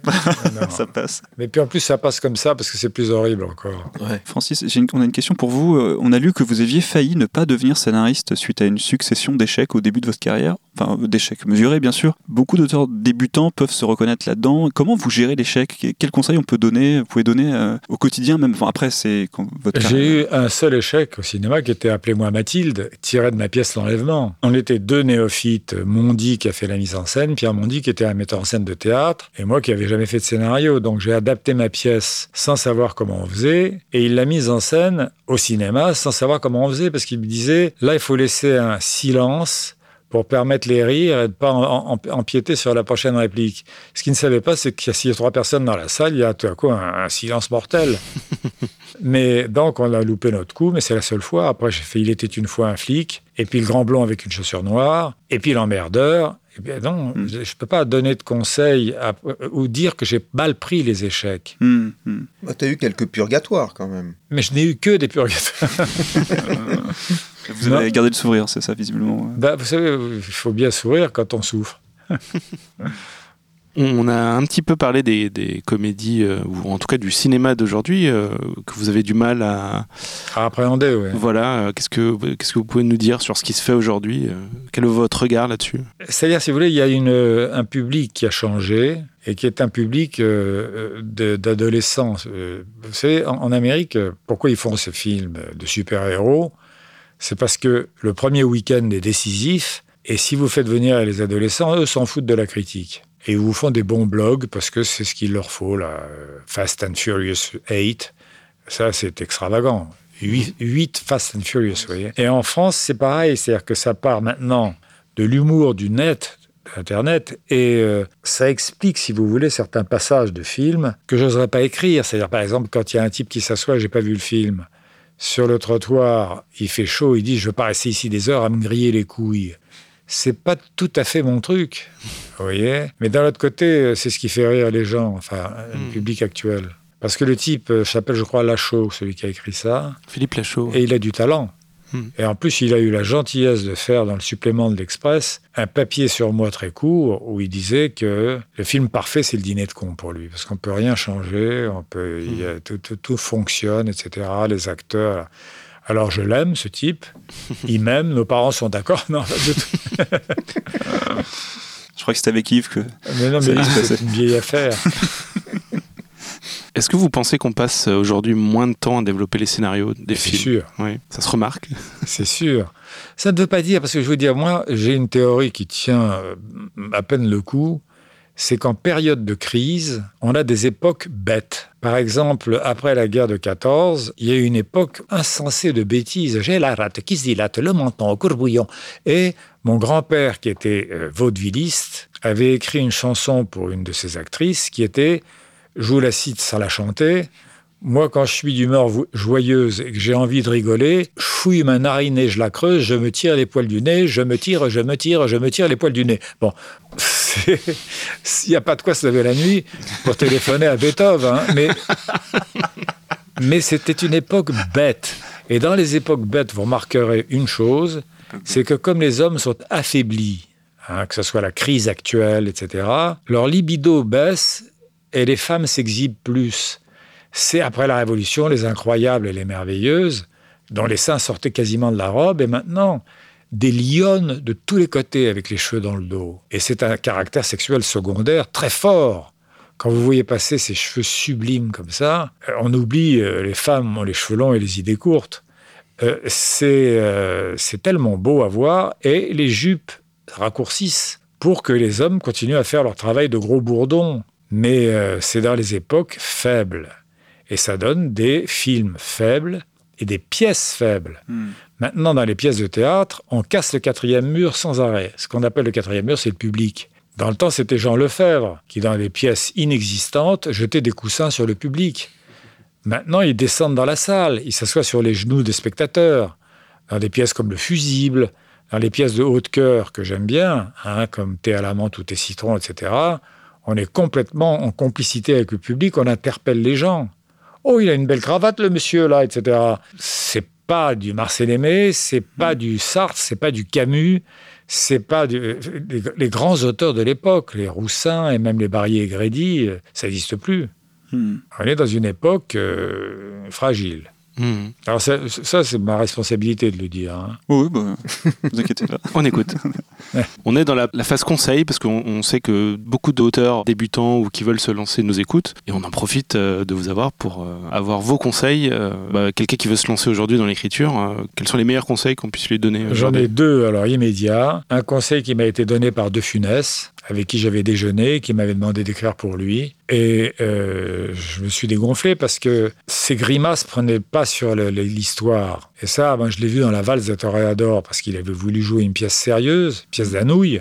Les gens riaient à De Funès et oubliaient Anouilh. Donc, et son conseil à lui, c'était « tu coupes la dernière réplique », sauf si c'est un payoff, « tu coupes la dernière réplique de chaque scène parce que c'est une porte que tu fermes sur la scène. » Ce qui fait que si tu laisses en suspens la dernière réplique, tu passes dans l'autre réplique, celle qui suit, en dynamique. Et ça, bon, c'est un peu théorique, parce qu'il y a certaines répliques qui sont effectivement le punchline. Mm. Mais moi, j'aime bien. Et la deuxième réplique, c'est dans Summing Up de Somerset Maugham, qui est un type qui a écrit sur le métier et qui dit « Mon premier conseil à tous les débutants, c'est couper. » Parce que vous voyez arriver des pièces qui font 125 pages, 130 pages. Et en Amérique, alors, ils ne s'embarrassent pas de politesse. Ils prennent le truc, ils le pèsent comme ça. Et ils disent 30 pages en moins. Ah oui. Sans l'avoir lu. C'est radical. Ouais. Alors, coupez. C'est-à-dire, ne soyez pas trop long. Allez à l'ellipse. Et c'est les deux conseils principaux. Ah, un conseil de ma femme, alors. Ah. Et c'est un conseil que j'applique parce que c'est formidable comme conseil. Jamais deux idées dans la même scène. Oui. Mmh. L'une parasite l'autre. C'est vrai. Voilà trois bons conseils. Hein. Tu vois que tu as épousé une script docteur. Mais j'ai épousé, oui. D'abord, c'est pas une femme. Non, en fait, c'est les trois conseils de base pour moi, si vous voulez. Avec le dernier, le conseil que j'ai donné avant, qui est essayer de construire. Mmh. Mmh. Construisez votre histoire d'abord. Est-ce que ça vaut encore le coup aujourd'hui d'écrire, d'être scénariste ? C'est encore quelque chose qui est souhaitable ? Mais évidemment. Vous faites le tour du monde avec un petit ordinateur portable ou un stylo. Vous allez dans des endroits paradisiaques, parce que moi, j'ai écrit dans des endroits merveilleux, vous voyez. Je me rappelle, quand j'ai commencé à devenir un scénariste de renom, si vous voulez, j'ai eu des exigences. Et je dis à Poiret, Alain Poiret, mon producteur, je voudrais aller écrire le prochain, là, à la Jamaïque. Enfin, j'entends un petit hockey au téléphone. Et puis, sa secrétaire, qui s'appelait Mlle Albrecht, et qui aurait pu jouer dans un film sur les Prussiens, qui me téléphone en me disant « Vous ne pensez pas que ça serait bien en Grèce, plutôt, si vous ne voulez pas payer le billet d'avion ?» Et je dis « Non, je vais aller à la Jamaïque. » Et va les savoir pourquoi ils me mettent dans un Playboy Hotel à la Jamaïque, ce qui fait que j'étais entouré par des filles avec des oreilles de lapin qui étaient superbes et j'ai eu du mal à travailler. Mais enfin, de toute façon, non, c'est un métier magnifique, mais c'est la réussite qui est difficile. On t'a vu, à la fin des années 90, tu t'es intéressé à la guilde des scénaristes, le syndicat qui commençait à émerger en France. Oui. Genre, je ne sais plus si tu as adhéré à l'époque. Une chose est sûre, c'est qu'on est en 97, 96, quelque chose comme ça. Toi qui t'es défendu tout seul à une époque où le scénario était encore plus maltraité, est-ce que tu avais besoin... Enfin, quelles étaient tes motivations ? Je te dis, moi, je suis un artisan. C'est-à-dire que quand quelqu'un me demande de lire un scénario, je le lis. Et c'est vrai que ça dépend presque d'un niveau d'eau pour mesurer si une table est droite ou pas. C'est fou, hein ? Ou d'un pied à coulisse pour vérifier l'épaisseur de quelque chose. À moins de tomber sur un truc qui est tellement nullard qu'à la page 10, tu t'en rends compte. Sinon, je lis jusqu'au bout parce que j'aime les scénaristes, parce que je sais le trajet. Maintenant, je suis près de la date de péremption, comme on dit les médicaments. Je sais le trajet, je le connais. Donc, ceux qui ont le courage de le faire, je les pousse de toutes mes forces. Qu'ils y aillent, on a besoin de scénaristes. Que dire après ça ? Voilà. Ouais. Belle conclusion. Belle conclusion, voilà. Je la prépare depuis 3 mois. Et que dire, merci beaucoup. Merci Francis. C'est moi qui vous remercie, je me suis bien amusé. J'espère que vos auditeurs ne s'ennuieront pas trop, mais c'est agréable de parler avec des gens dont on sent qu'ils connaissent leur sujet, d'avoir à ses côtés un professionnel de la profession. Ça, c'est clair. Ah non, c'est formidable. Il connaît beaucoup de choses et c'est important. Hein. Merci Francis, merci Yves. Merci à vous. Merci messieurs et puis bonne chance pour le podcast parce que c'est l'avenir de l'information. Ça nous fait très plaisir que vous nous disiez ça.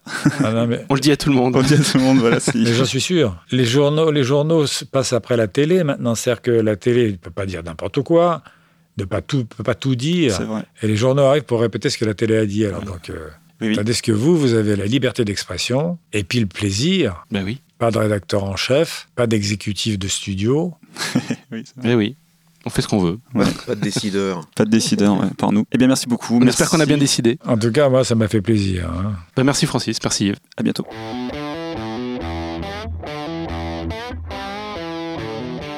Place maintenant au tuto scénario de Jean-Marie Roth. Salut Jean-Marie. Bonjour à vous. Comment ça va ? Ça va très bien, content de vous revoir ce mois-ci. Ouais, nous aussi. Il fait un peu plus frais que la dernière fois. Hein. Ouais, c'est l'automne, ça y est, on est plein dedans. Ce mois-ci, tu veux nous parler de comédie et tu nous disais quoi de plus sérieux que la comédie ? Oui, tout à fait, la comédie n'est pas souvent prise au sérieux, par le schéma, et c'est ça un peu dont je vais vous parler aujourd'hui. Nous, on a une super devise qui est sur notre site internet. comédie is a serious business. C'est un peu pareil. Ah bah oui, tout à fait. Voilà. Tout à fait. Donc on a d'air de base à cette... Tout à fait. Voilà. Sauf que vous parlez de business et moi je parle d'art. C'est toute la différence. Ça me semble de parler business. Hein. Eh ben on t'écoute, Jean-Marie. Si le rire est le propre de l'homme, qu'on m'apporte du savon. J'adore rire. Tout le monde aime rire. Ah, j'ai compris. J'adore rire, tout le monde aime rire, sauf le cinéma qui a toujours considéré la comédie comme mineure. N'empêche que ce sont souvent les mineurs qui trouvent les pépites. C'est pourquoi le 7e art est contredit par le public qui se déplace en nombre pour aller rire. Et plus le film est à la masse, plus il les déplace. Il faut savoir que la majorité des producteurs cherchent des comédies et les auteurs, eux, écrivent des drames. Les premiers veulent remplir les cinémas, les seconds veulent en faire. Car les auteurs pensent, dans leur immense majorité, que le rire ne fait pas très sérieux. L'avantage du malheur, c'est qu'il impose le respect. Et surtout, il est universel. Nous pleurons tous des mêmes choses, alors que le rire divise parce que moins partagé. Si vous dites à un ami, tiens, hier j'ai vu un film, à la fin, le mec se prend une tarte à crêpes dans la tronche, j'en ris encore. Vous ne serez pas forcément surpris d'entendre votre pote vous répondre, et tu trouves ça drôle ? C'est vrai, ça, tu trouves ça drôle ? Ouais, le tarte à la crème, bon. Mais si vous dites à ce même ami, tiens, hier j'ai vu un film, à la fin, la mère qui se prostituait pour survivre avec son fils de 8 ans handicapé est exécutée par la milice afghane. J'en ai encore les larmes aux yeux. Il y a peu de chances qu'autre interlocuteur vous rétorque « Et tu trouves ça triste ?» Ça me rappelle un son de rire, ça. Pour celles et ceux qui n'ont pas peur de faire rire, même à leurs dépens, c'est toujours le risque, je vais ici détailler un peu les ressorts de la comédie. D'abord, étudions les sujets de la comédie.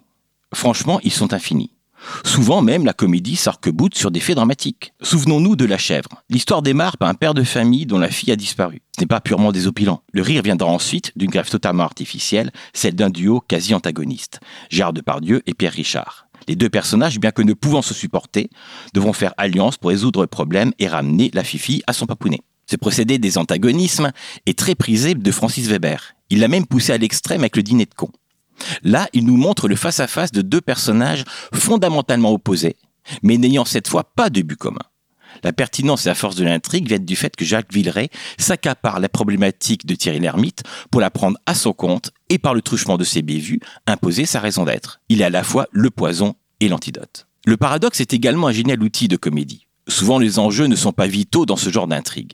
Dans Les Visiteurs, par exemple, il s'agit certes d'éviter la mort accidentelle du beau-père du protagoniste, mais honnêtement, on s'en moque complètement en tant que spectateur. Ce qui nous intéresse, c'est le paradoxe. Celui de deux mondes diamétralement opposés qui se rencontrent et se découvrent. Ce sont deux caricatures qui nous sont proposées, chacune d'elles recelant une part de nos propres défauts et de nos vices. Quand j'évoque nos vices, je ne parle évidemment pas de nos auditeurs qui, eux, n'en ont pas, mais de leurs voisins.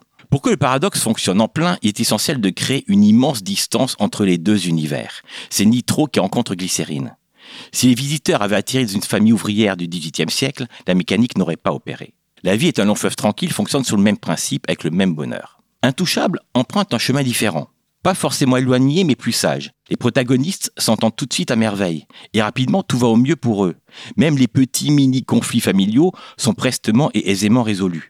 Il me semble qu'à cet endroit, le spectateur est davantage séduit qu'amusé. À l'instar de Bienvenue chez les Ch'tis, Intouchable se prélasse peut-être plus ouvertement dans les eaux du feel-good movie que dans celle de la comédie pure. Le comique de geste est une autre forme de cinéma, peut-être en perte de vitesse, faute de combattants. Il s'agit à cet endroit de construire une intrigue autour d'un comédien avec pour dessein de valoriser ses particularités, ses mimiques, ses jeux et expressions. La plupart des films avec Louis de Funès ont été écrits pour lui, mis en scène pour lui, co-joués pour lui. Aujourd'hui, beaucoup de films se montent autour d'un acteur, moins souvent d'une actrice, hélas. Mais c'est alors parce qu'ils sont bankable, comme on dit, et non pour user de leur spécificité. Explorons enfin le comique de mœurs, registre d'écriture le plus emprunté au théâtre. Tout Molière s'inscrit ici. Sacha Guitry ensuite, qui avec l'histoire, adorait prendre les mœurs pour sujet. Une classe sociale, un milieu ou une mode deviennent alors la cible privilégiée. Plus proche dans le temps et dans l'espace, le prénom. Là encore, les mœurs et travers des protagonistes servent de levier à l'intrigue. À titre personnel et tout à fait anecdotique, j'ai rencontré un problème avec ce film. N'ayant pas vu la pièce, j'en ignorais le canevas. La lecture de quelques critiques me laissait croire qu'il s'agissait d'une comédie tonitruante. Or, pour moi qui m'apprêtais à rire d'un bout à l'autre de la séance, je me trouvais vite déçu quand l'intrigue tournait au drame. Le film était trop éloigné de mon présupposé. C'est là que l'on voit l'influence énorme du genre sur les esprits. Il m'a fallu revoir le film en sachant qu'il s'agissait d'une comédie dramatique pour réellement le savourer. Un scénariste écrivant comédie sur la page de garde de son script est immédiatement lié par une promesse aussi implicite que périlleuse. Je vais vous faire rire. Au final, la promesse s'avère souvent plus drôle que le film. Mais peu importe. Tant que Rabelais aura raison, les comédies rempliront encore les salles puisque c'est notre propre, même au figuré. Merci de votre écoute et vive vos scénarios. Tu trouves ça drôle? Alors, j'ai une question tout de suite. Est-ce que la comédie a toujours été mal vue? On parlait de Sophocle. Ouais. Sophocle et Aristote le mois dernier. Est-ce que le genre de la comédie était connu? Est-ce que ça... Alors, j'ai l'impression, c'est un avis tout à fait personnel, que les genres sont assez récents. J'ai l'impression que l'Antiquité, ou même plus récemment encore, à l'époque de Molière, où il y a des comédies, il y avait des drames, et c'était assez limité dans... Comédie ou tragédie. Comédie ou tragédie, c'est ça. Et parfois, il y avait un peu de comédie dans les tragédies, mais pas trop. Mais voilà, il n'y a pas beaucoup de genres comme aujourd'hui. Et c'était pas mal vu de faire de la comédie à l'époque. C'était plutôt... C'était pas mal vu parce que ça faisait rire la cour. Oui, c'est ça. Faut pas l'oublier. Ouais. Le roi aimait se bidonner devant des... Tout à fait. Des tartes à la crème. Tout à fait. Et puis, ce qu'il aimait bien, c'était de voir que tout le monde riait autour de lui, donc il avait fait les bons choix. Et même si souvent les auteurs se moquaient du roi, c'était sans qu'ils s'en rendent compte. Sinon, ça allait mal pour eux. Et comment on explique aujourd'hui le désintérêt des auteurs pour ces récits comédies et plutôt dramatiques, comme tu dis? Est-ce qu'il y a une explication à ça ou... Est-ce que c'est la politique des auteurs? C'est une continuité de ça? Non, je pense que les auteurs ont un fantasme de cinéma. Enfin, la plupart du temps, hein, pas tous, mais ce fantasme de cinéma tourne autour de ce qu'ils peuvent lire et de ce qu'ils peuvent voir quand on regarde les Césars, les Oscars, machin. C'est rarement les comédies qui sont primées, c'est les grands drames. Et donc, finalement, on a l'impression qu'on est plus intelligent quand on écrit un drame qu'une comédie. Le fait qu'on va plus émouvoir le spectateur, ça va être plus compliqué, on sera plus considéré comme un intellectuel. Et c'est peut-être là l'erreur. Faites nourrir, faites de la comédie. Ouais. Oui, faites nourrir. Merci Jean-Marie. Bah écoute, au mois prochain pour une prochaine chronique. Avec grand plaisir, c'est la chronique de Noël. La chronique de Noël. Eh ben oui. Qu'est-ce que tu nous prépares? De Noël en approche. Ouais. En tout cas, vous aurez les boules, ça je vous le dis. Putain, ça promet. Bah, salut Jean-Marie. Salut Jean-Marie. À la prochaine.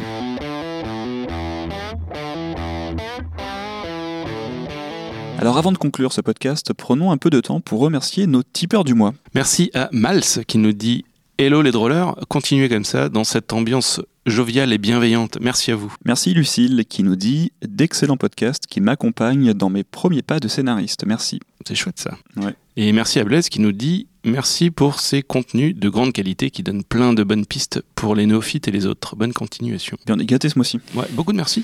Alors merci bien sûr à tous ceux qui nous soutiennent régulièrement. Marie, Thibaut, Valérie, Frédéric, Leïla, Billy, Maxence, Daniel, Frédéric, Baptiste, Isoura, Sarah, Arié et François, Benjamin et enfin Marianne.